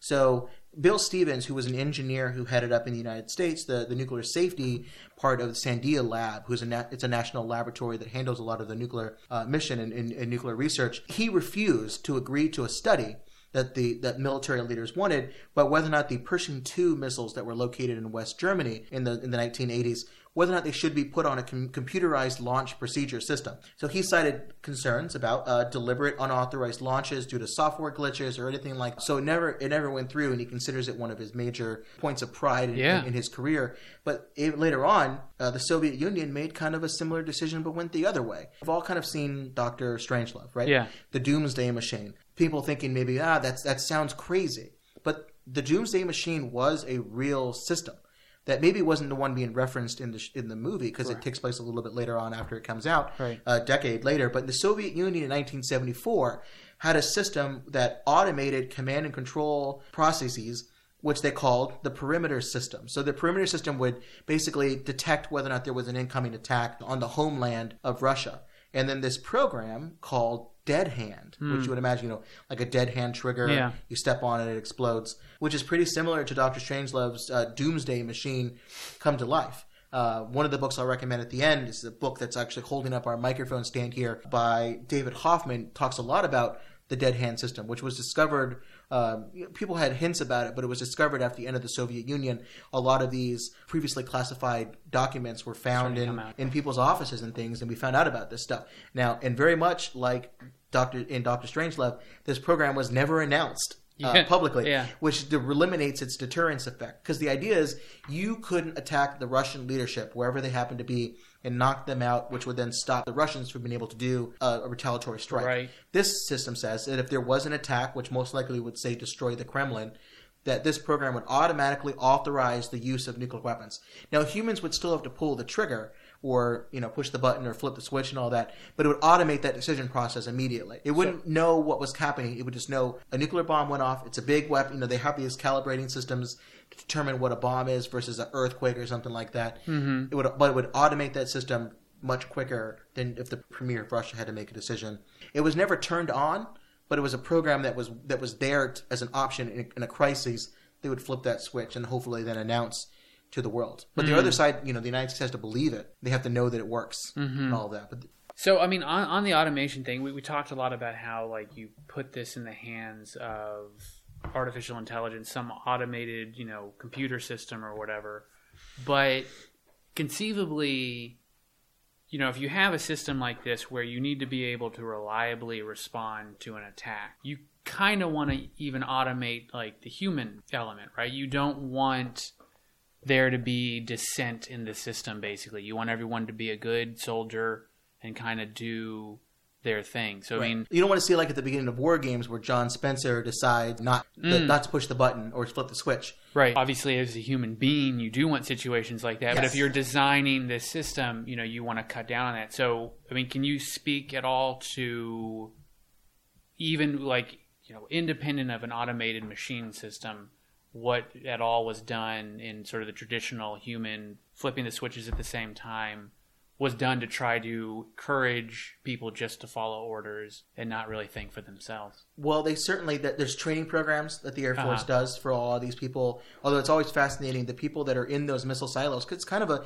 it's a very important job, but it's also a boring job in Yeah. the sense of the other kind of action you could be doing. So a lot of these guys are very young. Yeah. Sometimes they're, they're still in school in the mil- in you know military, military academies, and this is their they do homework Hmm. while they're waiting for no orders, hopefully to come. But while they do training programs and all that kind of stuff, a lot of these people, I met a few of the, these commanders or people, the missileers as they're called. It's it's kind of a it's a fascinating job, and they but they're trained and trained and trained that it's not a decision that they need to make. They need to authenticate everything, and then they go ahead and, and go through with it. And there's different programs that people have done about maybe you have to have multiple silos at the same time authorized so that it's not just one group that's able to do it. That's why you have these two people that can do it instead of just one making the decision within the individual silo. They've done lots of different arrangements, and that's changed over over the years. Uh, and you have different operations on on bombers. You have different uh, procedures as well on, on miss- in, nuclear ballistic missile submarines. Like there's different procedures along those lines, but it's always had humans at a certain level having to make that final that final decision. So it's so that it's not automated, so you can have a, an idea that uh, it's not a computer glitch that would ultimately cause it. It would still have to be done by human hands. And I think people, but back back to the the real world kind of fun stuff. The National Security Agency in the real in the real world has a program as well called Skynet. Uh, again, why would you name things like this? But it deals more with collecting metadata on phone calls. This was a program that was you found out about when Edward Snowden did his thing. But there's another program that's similar in, in function but not name to Skynet called Monstermind, which again, when you name these kind of things, you, know what you do when you're naming these things. Uh, and it was revealed in, a, in a, an interview with Wired Magazine by with, with Snowden. And, and Monstermind is a defense surveillance network which could be used to identify and un, basically automatically attempt to block cyber attacks against the U.S. from either uh, hackers or outside powers, including retaliatory strikes. So similar to Terminator Genisys, that really focuses on the on the cyber dimensions Yeah. of those, they would detect an incoming attack and try to stop it, or then respond. A cyber back. attack. A cyber attack, yes, cyber attack. So was, but that would remove the human element. But let's let's get away from that stuff, the the kind of really in the weeds things. Let's just go to the nuclear imagery in some of these films because it's really iconic. As we mentioned, um, Terminator Two for me was such a big deal because it was one of the first times I saw nuclear weapons like that being used. And it was a lot of work that was done into those things. So based on the research that I found, you know, we all kind of maybe have heard of Stan Winston, who did a, he's a big special effects guru. He's done a lot of different films, and he did a lot of the early uh, Terminator films as well. He put hours and hours of research looking at nuclear test footage and other kind of explosions, and, th- and that's what he created when he did Sarah Connor's Nuclear Nightmare. He put pulled all these things together. And a couple facts about that that particular imagery stuff. Cameron says in, a, in, in an interview, he says the paranoia of both of these films, Terminator One and Terminator Two, is is something very near and dear to my heart. Explaining that he had feared nuclear annihilation ever since seeing footage of nuclear explosions as a child, and he wrote his own fears into the Sarah uh, Connor dream night- nightmare sequence. This was such a big deal in terms of pop culture that in 1991, members of several of these uh, scientific labs, like Sandia and all Yeah. that, got together and wrote a letter and declared it unofficially the the most accurate depiction of a nuclear blast ever created for a motion picture. These people, I, I've never actually seen this letter, but James Cameron talks about it and it's in news reports and stuff. Um, I would, I don't know if I would agree with that entirely. There's some things that they changed, but it's supposed to be like a nightmare Yeah. sequence. So some of the things like you see in Los Angeles, it's an airburst, which is kind of fascinating because it's exactly the kind of thing you would do for a city. You don't the bomb goes off above the city. It doesn't like hit the ground Oh, and explode like a, like a, other kinds of bombs might. It, it explodes maybe a thousand feet above something along those lines because you want to have a bomb, especially for a city. A lot of those targets are softer than say a military installation or a harder Right. a hardened silo and all that kind of stuff, which you want to get a lot closer to the ground. So if you want to blow a city up, imagine a nuclear bomb goes off. It's usually a big spherical blast. You want to have that sphere cover the largest area possible. To do that, you have to have the center of that above ground, uh, you know, up in the air. So that's very accurate. You see the the initial heat wave, which is the thing in Sarah Connor's dream that sets everyone on fire, and then you have the blast wave kind of come after that. That's very, very, very accurate. Now, there's some things that are done for poetic license where the idea of her her flesh being melted off and then blown away, and you have the skeleton flying and all that stuff. That's very scary. But most likely, what would have happened is, you know, you have that initial catch on fire. It's not hot enough to melt the flesh off your bones and Yeah. all that kind of creepy stuff. But it it would knock everything over pretty much immediately. Um, but it does a good job of showing the fact that all this stuff would be pushed away and, and caught on fire. I, I, that, all that together works pretty well um, for me, and I, it's also very violent. You see, you Yeah. see like people, the actual people, not just buildings being destroyed, but people. And I think that's one of the things that I think a lot of these uh, people who are interested in nuclear weapons and, and maybe interested in maybe not having nuclear weapons as much as we do are, are find this movie very fascinating because it really gets to this isn't just about blowing up buildings or blow- hmm. blowing up silos. People can be affected by these things. Wasn't there a maybe I'm misremembering this? Wasn't there like a Reagan political ad where there was like a kid playing in a nuclear explosion or something like that? If you want to learn more about that, you should check out our most our, our latest mini nuke episode. Where right before the election happened, we thought it would be very clever to to do an episode on those political ads. It was Okay.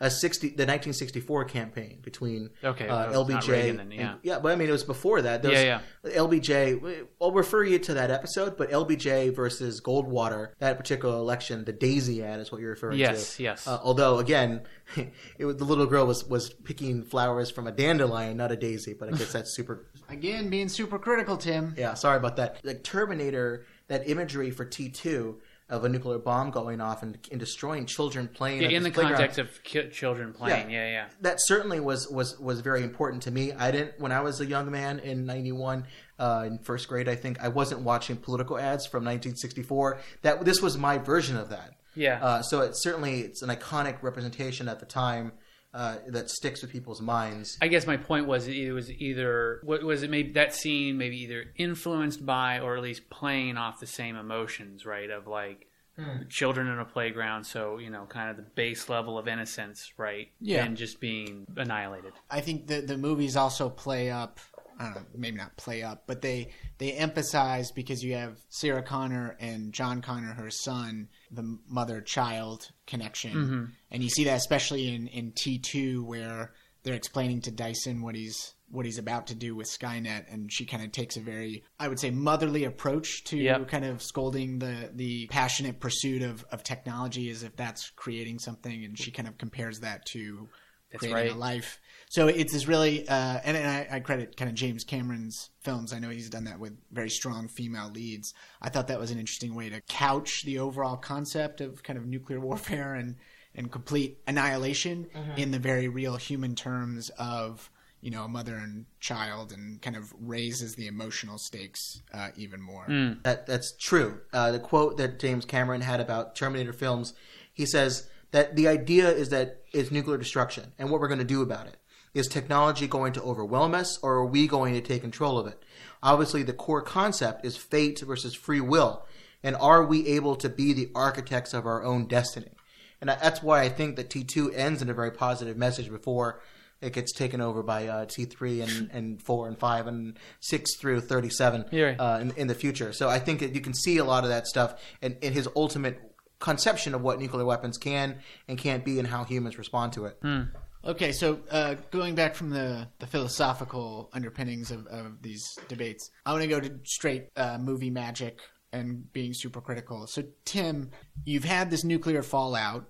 Um, let's go back to the original timeline where it was 97. Apparently, the humans have won in the late 20, late 2020s. All of the movies present snippets of real combat out in these wastelands. But there's no mention of radiation or, you know, they're just kind of walking around with like Kevlar, you know, like flak jackets or whatever, like helmets, and then they're shooting laser guns. Talk to us about only 30 years after all these nuclear attacks for the the places that were directly hit by nuclear bombs i assume that's a little kind of movie magic like don't dwell on it too much about the facts. But even the areas that weren't directly impacted i imagine if you had worldwide nuclear fallout that you know even places far away from the actual blast zones would be affected by radiation or other ancillary you know water poisoning stuff. So what, what's the accuracy of those post-nuclear attack uh, snippets that we see I would refer you to our mini nuke episode number two, which was a, very much on uh, fallout and radiation. That was our blast from the past episode.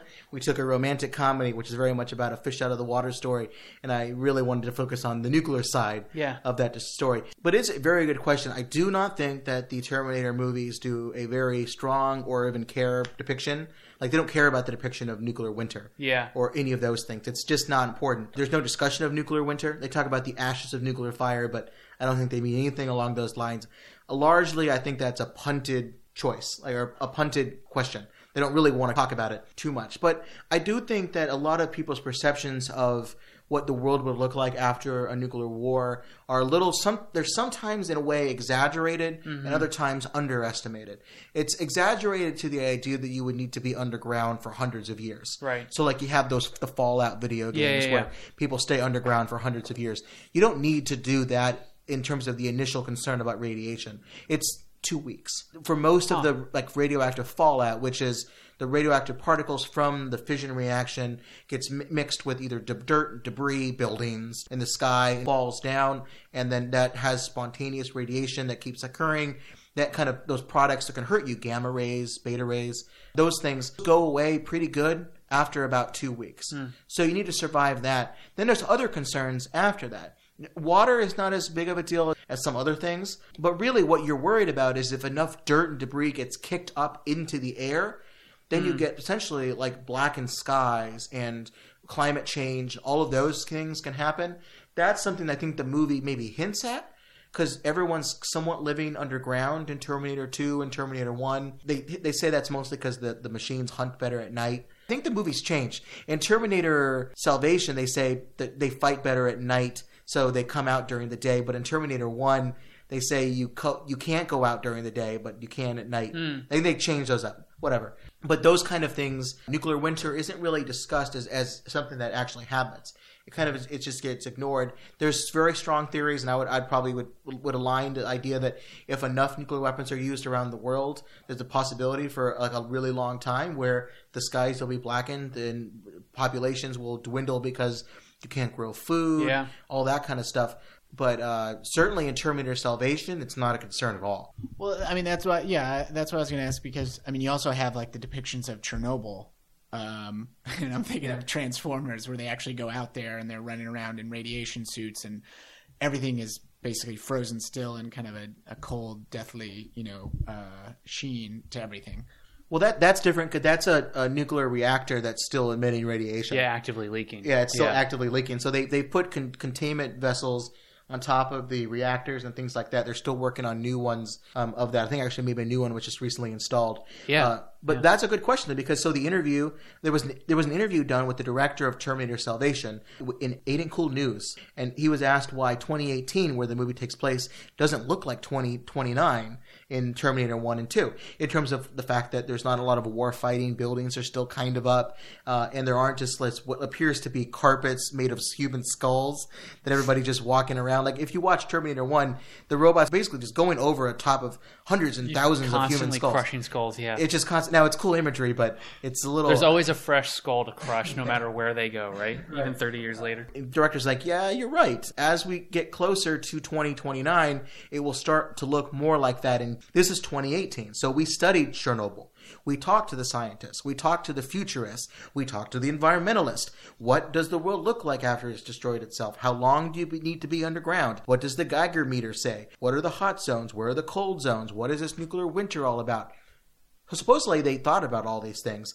I would probably say Terminator Salvation ignores all those things, hmm. and they certainly tried to talk a little bit about that. Again, there's so many other things to nitpick about this about these films on the, on the nuclear side that you can't really. If you want to have resistance later on, you can't have a nuclear winter because everyone's gone. Well, I was going to say, I mean, we talked to the environmentalists and the scientists, and then we took their report and we put it on the bookshelf. Right. And we said, hey, how about we have them drive around in a motorcycle that happens to be a robot, but you can control it? Why would you have a robot? Anyway. Well, like in Terminator Genisys, there's like a, a big wheeler truck that they're driving through, and the and they have a, a, a controlled Terminator like sitting behind it, uh, driving it up and down like a like a big haul. I almost wanted to see the the the Terminator like pulling the horn. Yeah. Why would you build a steering wheel on a machine driven by a Terminator? Why isn't it just the Terminator? Especially because in T3, you see the TX go back in time to 2004 time frame and apparently just drill into a couple cop cars and make them automatically autonomous. That's a good point, yeah. That she can uh, operate by sheer force of will. So you'd think they could take that technology and uh, apply it more broadly. But hey, I'm Great. just being super critical. Welcome to the podcast. There's a few other nuclear exchanges that I think are worth mentioning here that are, that are really fascinating. The end of Terminator 3, you can see the bombs going off. There's some cool imagery of it looks like farmland, and the nuclear silos are opened up and they're all firing at the exact same time. Yeah. That's fascinating because a lot of these nuclear silos are actually located very closely to farmland. Yeah. You know, out in Montana, and North Dakota, and the Dakotas, and all that. They're located pretty closely because you need big, wide open fields. The idea is that we eventually came up with was you have missile silos uh, far enough apart so that if you hit it with them with one bomb, you can't destroy multiple Hmm. silos. You have to hit them each with their own hmm. individual target. And for that, you need a lot of open space. And you got all this open space. Why not grow some corn there too? And you see all these missile trails. You can see even kind of from space all the different incoming missiles. You see like a little bit of a trail smoke as they're coming in. I didn't really make sense of that. If it was the if it was entering the atmosphere, the warhead itself, which looks again like we talked about, they look like ice cream cones without ice cream on top. Mm. They're like these little triangles, fields. Those are the reentry vehicles that hold the warhead. Those could have some smoke on the reentry. Couldn't tell if they were just doing that shorthand thing that some other movies do, where it's one giant missile that lands on top of a city and all that. I couldn't tell, but there's there's some cool imagery of the, all the bombs going off at the same time, and from space you see little explosions here and there. Yeah, I was just going to credit kind of the collective uh, assumptions. You know, we were talking about how previous movies have built up people's expectations about how Yeah. certain technology works with like war games where you saw like the the little lines go up the prep or you know the angles and then fall down on on the United States. It seems like having the tracers of the smoke. Mm. You know, that's kind of the what I forgot what you called them, the trigger, the shorthand, the triggers to say, oh yeah, that's a nuclear bomb. I, Yeah. I know what that looks like, but only because I've seen that in previous movies, Right. not necessarily reality. Yeah, I was ready to nitpick the heck out of that scene uh, in Terminator 3 because it almost looks like you can see where the bombs like take off and they go a little bit of an arc and then they land back down. But it's really hard to tell if that's just the angle of where it starts and it's already made its ballistic path around the world. Gotcha. Because I mean, maybe uh, you can't really fire a ballistic missile that way from like an intercontinental ballistic missile from a missile silo, say from North Dakota to land on Los Angeles. Yeah. they don't travel in that path. You would need to go a little bit further out. But maybe they've they've done some changes of things like. But what I what I do think is cool is they don't show the same missiles like double bombs hitting the same city. They're always spread apart, mm. which is a thing that a lot of people that do missile targeting have to take into consideration. There's this thing called infanticide when you have two warheads coming in. Sometimes you want to put two warheads on a city or a military installation because maybe one of them won't work or it'll miss. You, you don't just assume that your weapons are going to be completely accurate. So as they're incoming, you want to maybe put two on a city or something along those lines. Not necessarily on a city, but on a military installation. Mm-hmm. But you have to time them so that the second one is not incoming when the blast is happening from the first one. Otherwise, you destroy it. Yeah. So they do all those things. I imagine a computer that's that smart as Skynet can make those decisions about how to do that a lot, a lot better. And then at the, at the beginning of Terminator Genisys, there's this really cool scene where you see all these bombs go off in San Francisco and London, I think, and some other places. You see all these families having a barbecue, and Yeah. they look behind them and they see this flash, and they go, "Oh, fireworks? Nope." And then they all kind of melt away. So there's a lot of that imagery and stuff like that. And as we mentioned earlier, at the end of Terminator 3, John Connor and, and Kate uh, Brewster they hide away in this in this bunker, and it looks like a presidential bunker and all that. But I did a little bit of research on that, and I, this is really fascinating. So they say this is in uh, the Sierra Mountains uh, of installation called Crystal Peak, where our, our hero thinks that the Skynet Central Core is at.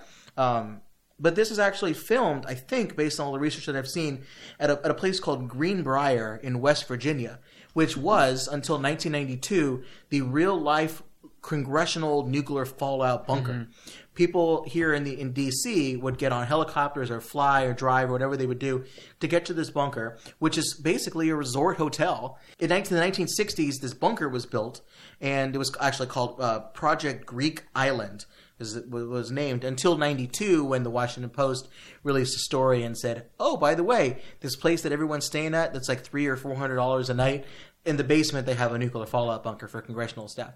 At that point it was decommissioned cuz then it would be targeted by a Russian or Chinese b- b- stuff like that.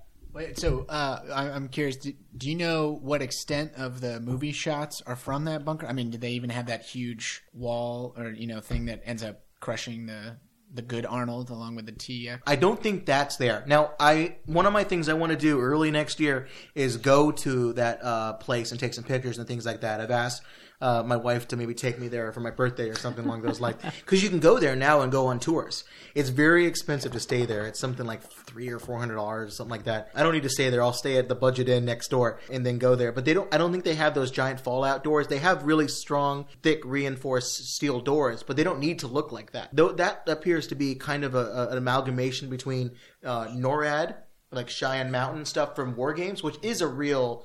They do have that giant door there that looks pretty cool, and then they combine that with this congressional fallout bunker. So I think some of the interior shots are filmed there, like where you would see you see the presidential seal and all the chairs. Like some of that, I think is filmed filmed there. Or anyways, it's certainly an inspiration. Hasta la vista, baby.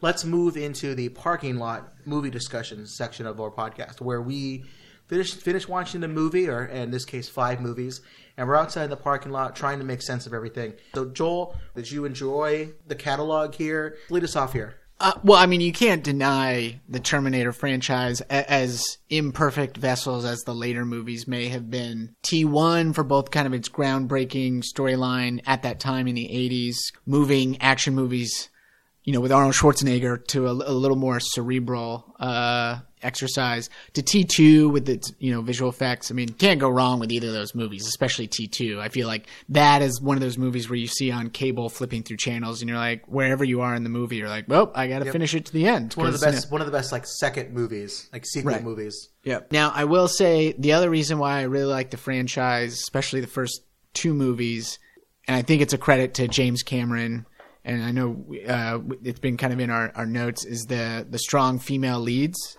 Uh, I think you also saw it with the Alien franchise with Sigourney Weaver playing Ellen Ripley. Ripley's one of my favorite cinematic characters, like ever of all time. She's just like an awesome character generally. And I thought Linda Hamilton follows that up nicely. I, I can't remember which. I think Alien came out in '79, right after Star Wars, and so uh, this followed up after that in the '80s. As far as like a strong female lead in a in a smart movie, but also an action movie. I mean, they are exciting movies, and you know Arnold Schwarzenegger for all of his previous movies were known for you know just kind of a you know, Arnold Schwarzenegger, and he kind of blows a lot of stuff up. And I thought this was a movie where they were able to take that DNA, but then turn it into a little something more mm. in both the 80s and in the 90s. yeah it's, it's a great point alex what do you think I, I definitely agree. I mean, Cameron's known for the strong female lead thing, so I agree with everything that Joel said there. But the thing I really like about, I've already talked about, I, I love T2, but T1 was really cool to me because it's almost as though, like, it doesn't really even matter that it's like a sci fi thing. There's these kind of cool, uh, I don't want to say like horror, but like monster movie elements Yeah. to it where it's just like humans running from Run this, away. like Frankenstein kind of character. In T2, you have a bit more of a balance because you have good Arnold versus the bad Terminator. I really liked, especially since I kind of saw it when I was older, the, the first Terminator movie was something that felt just very original and new, especially when you consider that it was made in 1984. I really like that aspect of it. yeah i mean we mentioned earlier that each movie was kind of came out in its, its own decade Uh huh. it's which is a crazy fascinating thing by itself but I, I like these movies a lot too because they really reflect the time period that they came out and like some of the best horror action movies don't Yeah. just have cool action sequences but kind of maybe have a little bit of what you might be afraid of or what you might be interested in at the particular time. Uh, and i think they do a great job uh, with these. And i also find it fascinating the, the, the theme of society building the tools of its own destruction.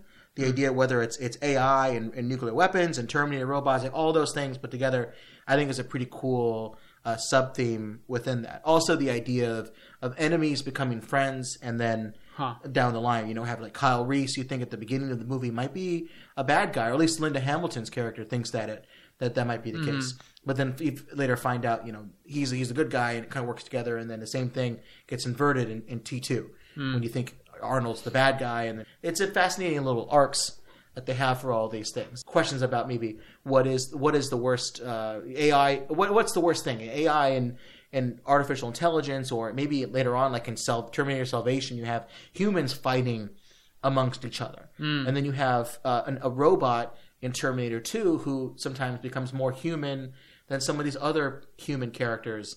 These are fascinating discussions. I think that make these more than just action movies. At least the first two. Yeah, It reminds me in some ways of the best zombie movies, where Yeah. The best zombie movies aren't just horror movies, but they also make you question what makes us human and are there situations where we seem more barbaric than Right. the machines or the zombies, whichever one you're looking at. So, so do you think these movies are, are is a overall a hopeful movie uh, series in the sense like is is this people fighting to survive and to prevent awful events from taking place in the future, or is it just one of those things where because time travel and the way it works, it's just basically meaningless? Is it somewhat in a way like a little nihilistic?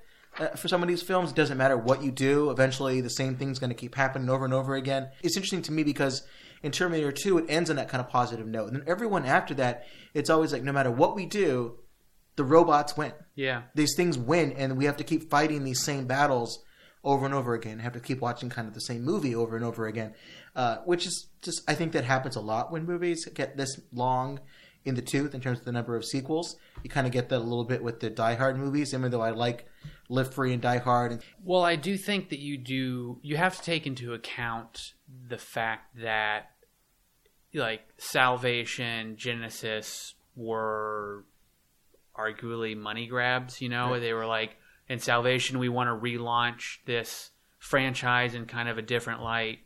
Christian Bale's so hot right now. Let's use him. So, like, I, I guess I what I'm trying to say is I wouldn't invest too much into those movies. Meaning, hmm. If you're looking for like, you know, is what's the meaning of the the franchise? I think maybe you just stick to you know T one and T two. yeah, Um, with the spackling of me with the fun stuff in T three. yeah, right. And I, ultimately, I think yeah, because you know, like we talked about, T two ended on a very helpful note. Um, ultimately, the good guys win, and you know, Judgment Day is put off. The bad guy is thwarted. So, yeah, ultimately, a hopeful, hopeful message. I go back and forth. I mean, I do think it is a, a hopeful message, but I, I think there's also maybe not hopefulness or optimism, but it, it's you you can take you can approach it with the you know the kind of clear headed no fate but what we make that you can completely control your destiny. And i mm-hmm. think that's what cameron at least originally wanted to inspire people especially at the end of t2 that you know you're you're walking or you're driving down that lane at night. Mm-hmm. You don't know what's to come but you think there's a possibility for a brighter day but it's not guaranteed. Uh, and you know underscoring the whole thing of it, it is what you make of it. But i think there's another way of as the additional movies came through if you want to attach that to the canon there's this idea of you can't change the future but then you kind of say well then i have a responsibility to kind of tackle that future head on. And you saw that at the end of T3 where you know they they're radioing the different bunkers saying oh who's in charge there? And John Connor says oh I am. And he says it reluctantly and then he starts to realize like this is what he was made to do. You can get into like whether you think there's destiny or fate etc but I, I think it's maybe not optimistic or hopeful but that sense of if there is something that I can't change I'm at least going to go at it uh, with eyes wide open and You still have like if destiny is if your fate is still determined in some way, you still have to make the decisions, the hard choices, Right. in, in your life. I can see that. rather than running away, which you saw in T3, where he literally Sure. was and figuratively running away from whatever he thought the future was. Well, supposedly at the beginning of that movie, when he's on the bridge and he drops his beer bottle into the the the overpass and everything, he was considering suicide because he didn't have any meaning in his life anymore. If his meaning of his life was stop Judgment Day, right. Yeah. Um, well, sorry. The last thing I'll, I'll ask you about this is is what do you think as someone uh, who has seen these films at different points in your life? Do these movies tell you anything about nuclear weapons? The, the, the portrayal of nuclear weapons, or the way that these function as a plot device? Did you take anything when you saw these films for the first time, or whatever? Did you take anything away from that, or was it just cool imagery? Did it make you think about this? Maybe rewatching it now versus earlier. Well, I mean, I could say I don't know about Alex, but I could see it being the case.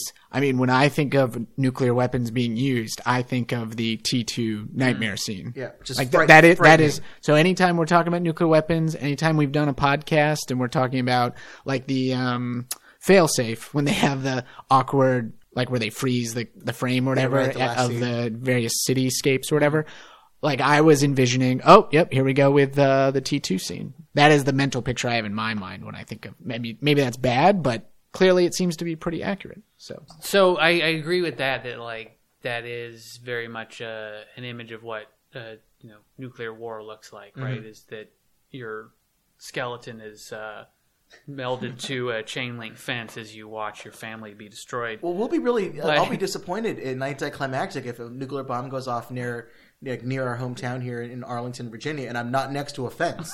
like, if, what am I? Gonna, what's the point of all that? You know, But I will say, behind I- a window. pff, it's worthless. Well, Right. Do it again. I will. I will say that I always saw this more as like a, you know, the nuclear weapons were a means to an end. Like the real threat was artificial intelligence hmm. or you know Technology, automation, right, technology generally, as opposed to specifically uh, nuclear weapons. Because yeah, because one of the things that I always thought was fascinating about Skynet's is we can get into this now with the rating system here. Like Skynet's plan never really made a lot of sense to me. Like why why did Skynet fight humans the way that they did after the first initial salvo of nuclear bombs? Because they're artificial intelligence. They're supposed to be like the smartest things Right. around. Why didn't they invent some kind of biological weapon to kill humanity? In the in the Matrix, they decide, well, it's because we need human bodies to be batteries. What is Skynet's mission? Is it to take humans and like force them down? I mean, by setting off a bunch of nuclear bombs, you're destroying most of the infrastructure that allows you as a sentient, uh, Right. Sure. elect, you know, electricity-based entity Destroying to. power grids That's true. and the internet. So To what what's the continue. ideal? Like what what is Skynet considered to be an ideal existence? I really don't know. If humanity Yeah. is all destroyed, does Skynet just go, all right, this is fun. Are we just going to play Minesweeper together over and over again? Uh, what what's the point of their existence? Now, is it to replicate and do all that like any sort of artificial intelligence might be? But would art would would an AI just be happy? Uh, and I think Roger Ebert makes such a, a comment about this in his review of Terminator 2.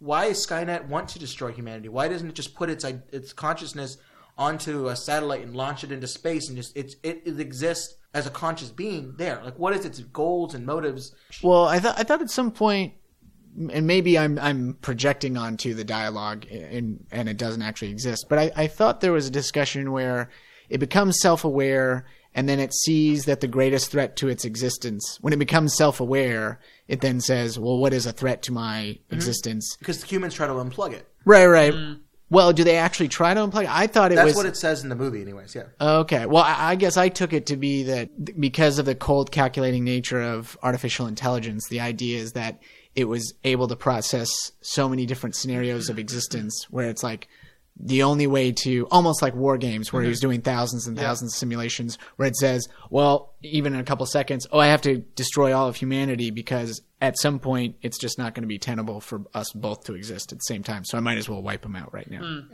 Skynet's goal is to survive. Humanity's goal in many of these films, uh, Terminator movies, they keep saying over and over again, just survive, just continue to live.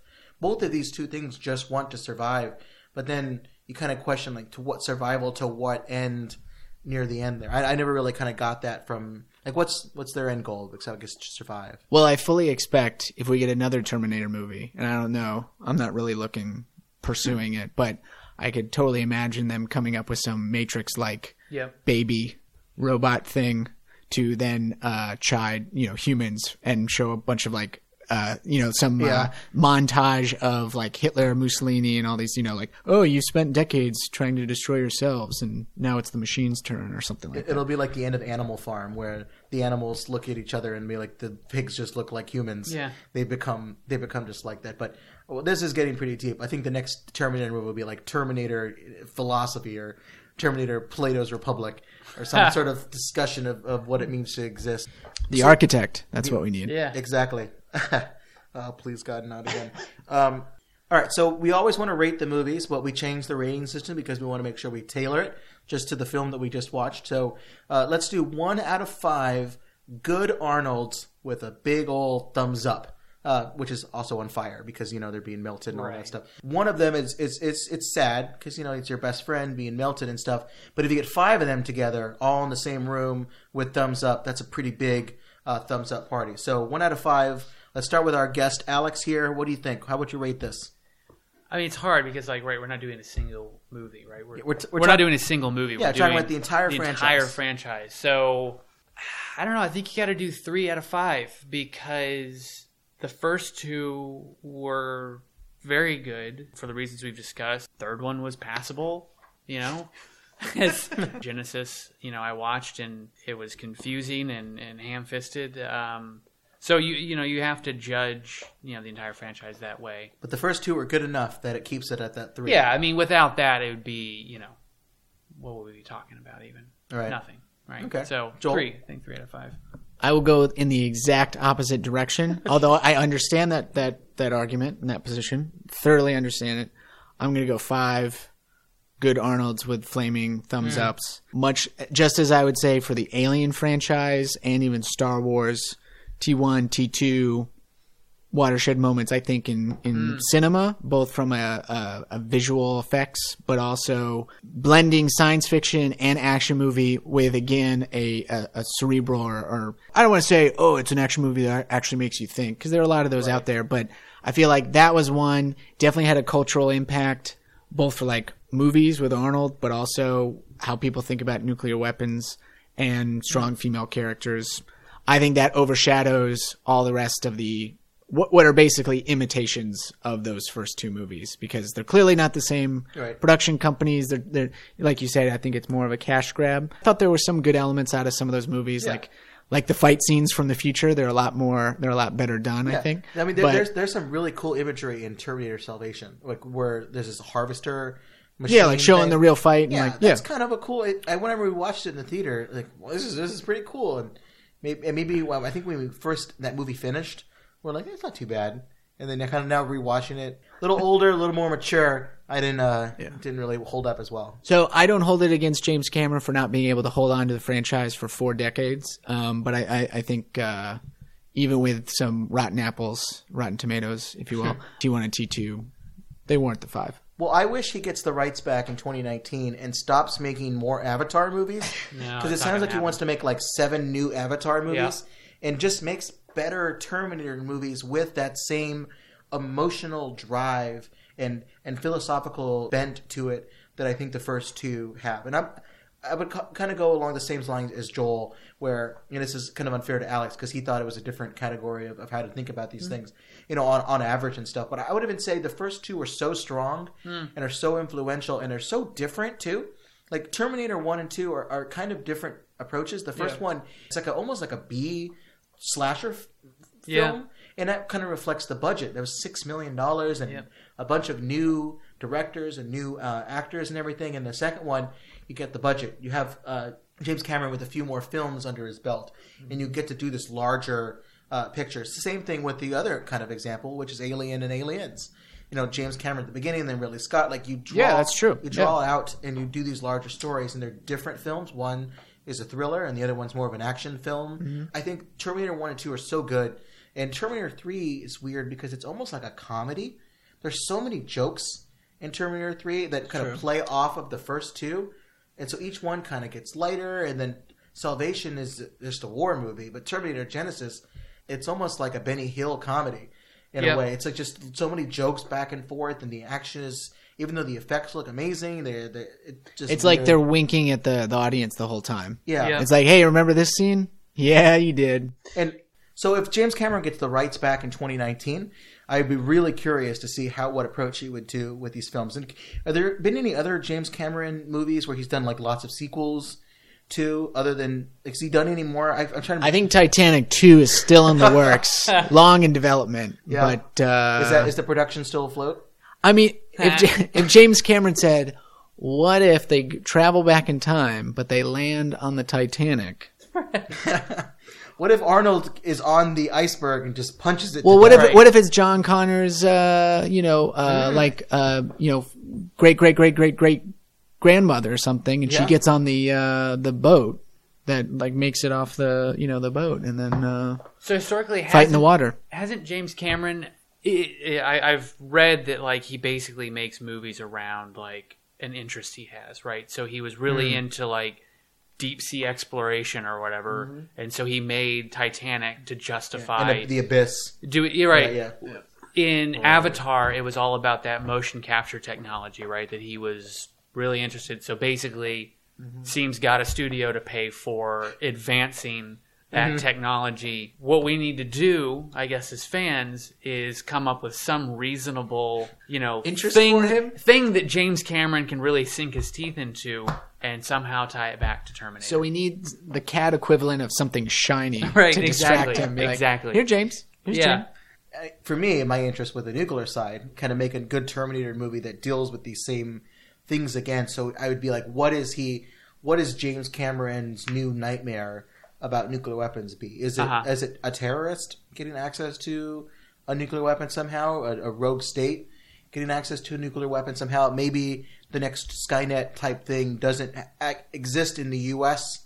arsenal system. Maybe it goes to North Korea or somewhere else, and that starts the war there and and disrupts civilization so that Skynet can just build. I don't know.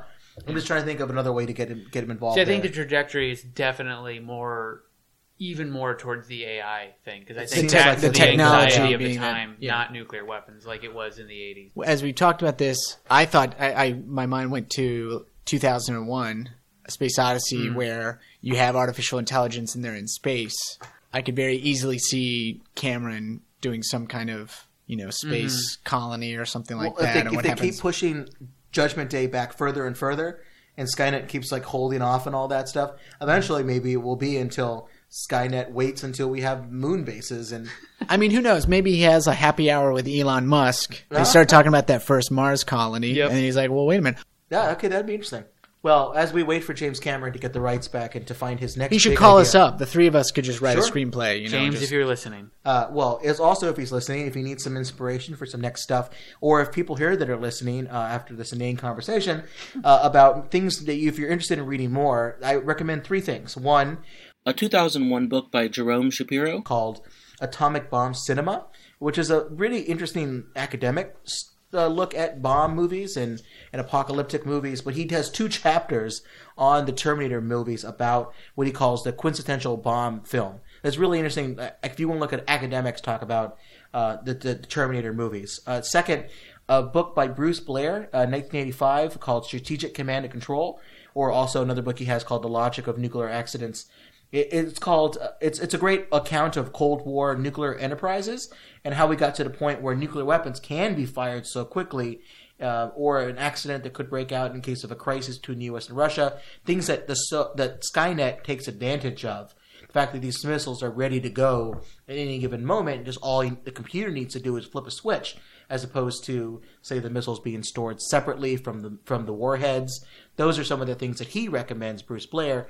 Um, that might be the ultimate check against Skynet: keep the missiles separate from the uh, the warheads themselves. Finally, Entertainment Weekly had a really good uh, oral history of the franchise on its 30th anniversary. Some good behind the scenes stuff about James Cameron's fever dream, how O.J. Simpson or Lance Henriksen was supposed to be the Terminator initially, um, just you know, how history turned out there, and how Arnold was supposed to actually be the good guy until he had this great uh, coffee shop interview kind of audition with with James Cameron. Ian had some fun stuff. He's like, I got this great idea of where I can move my eyes and then my head follows. That's really what a robot would be like. We have to save humanity. Life must go on. that sounds perfectly human. That sounds a little bit like Gorbachev, actually. Um, but those are all good things to check out too, if you are interested in more about this. Alex, thank you very much for coming. I know we asked a lot of you to watch all these films uh, and to take some time on your Sunday to do all of this. We appreciate your uh, your wisdom and your guidance and your and your great thoughts on the on, the, on movies. And yeah, I'm. Yeah, I appreciate uh, you guys inviting me onto this. This was a lot of fun. Thanks.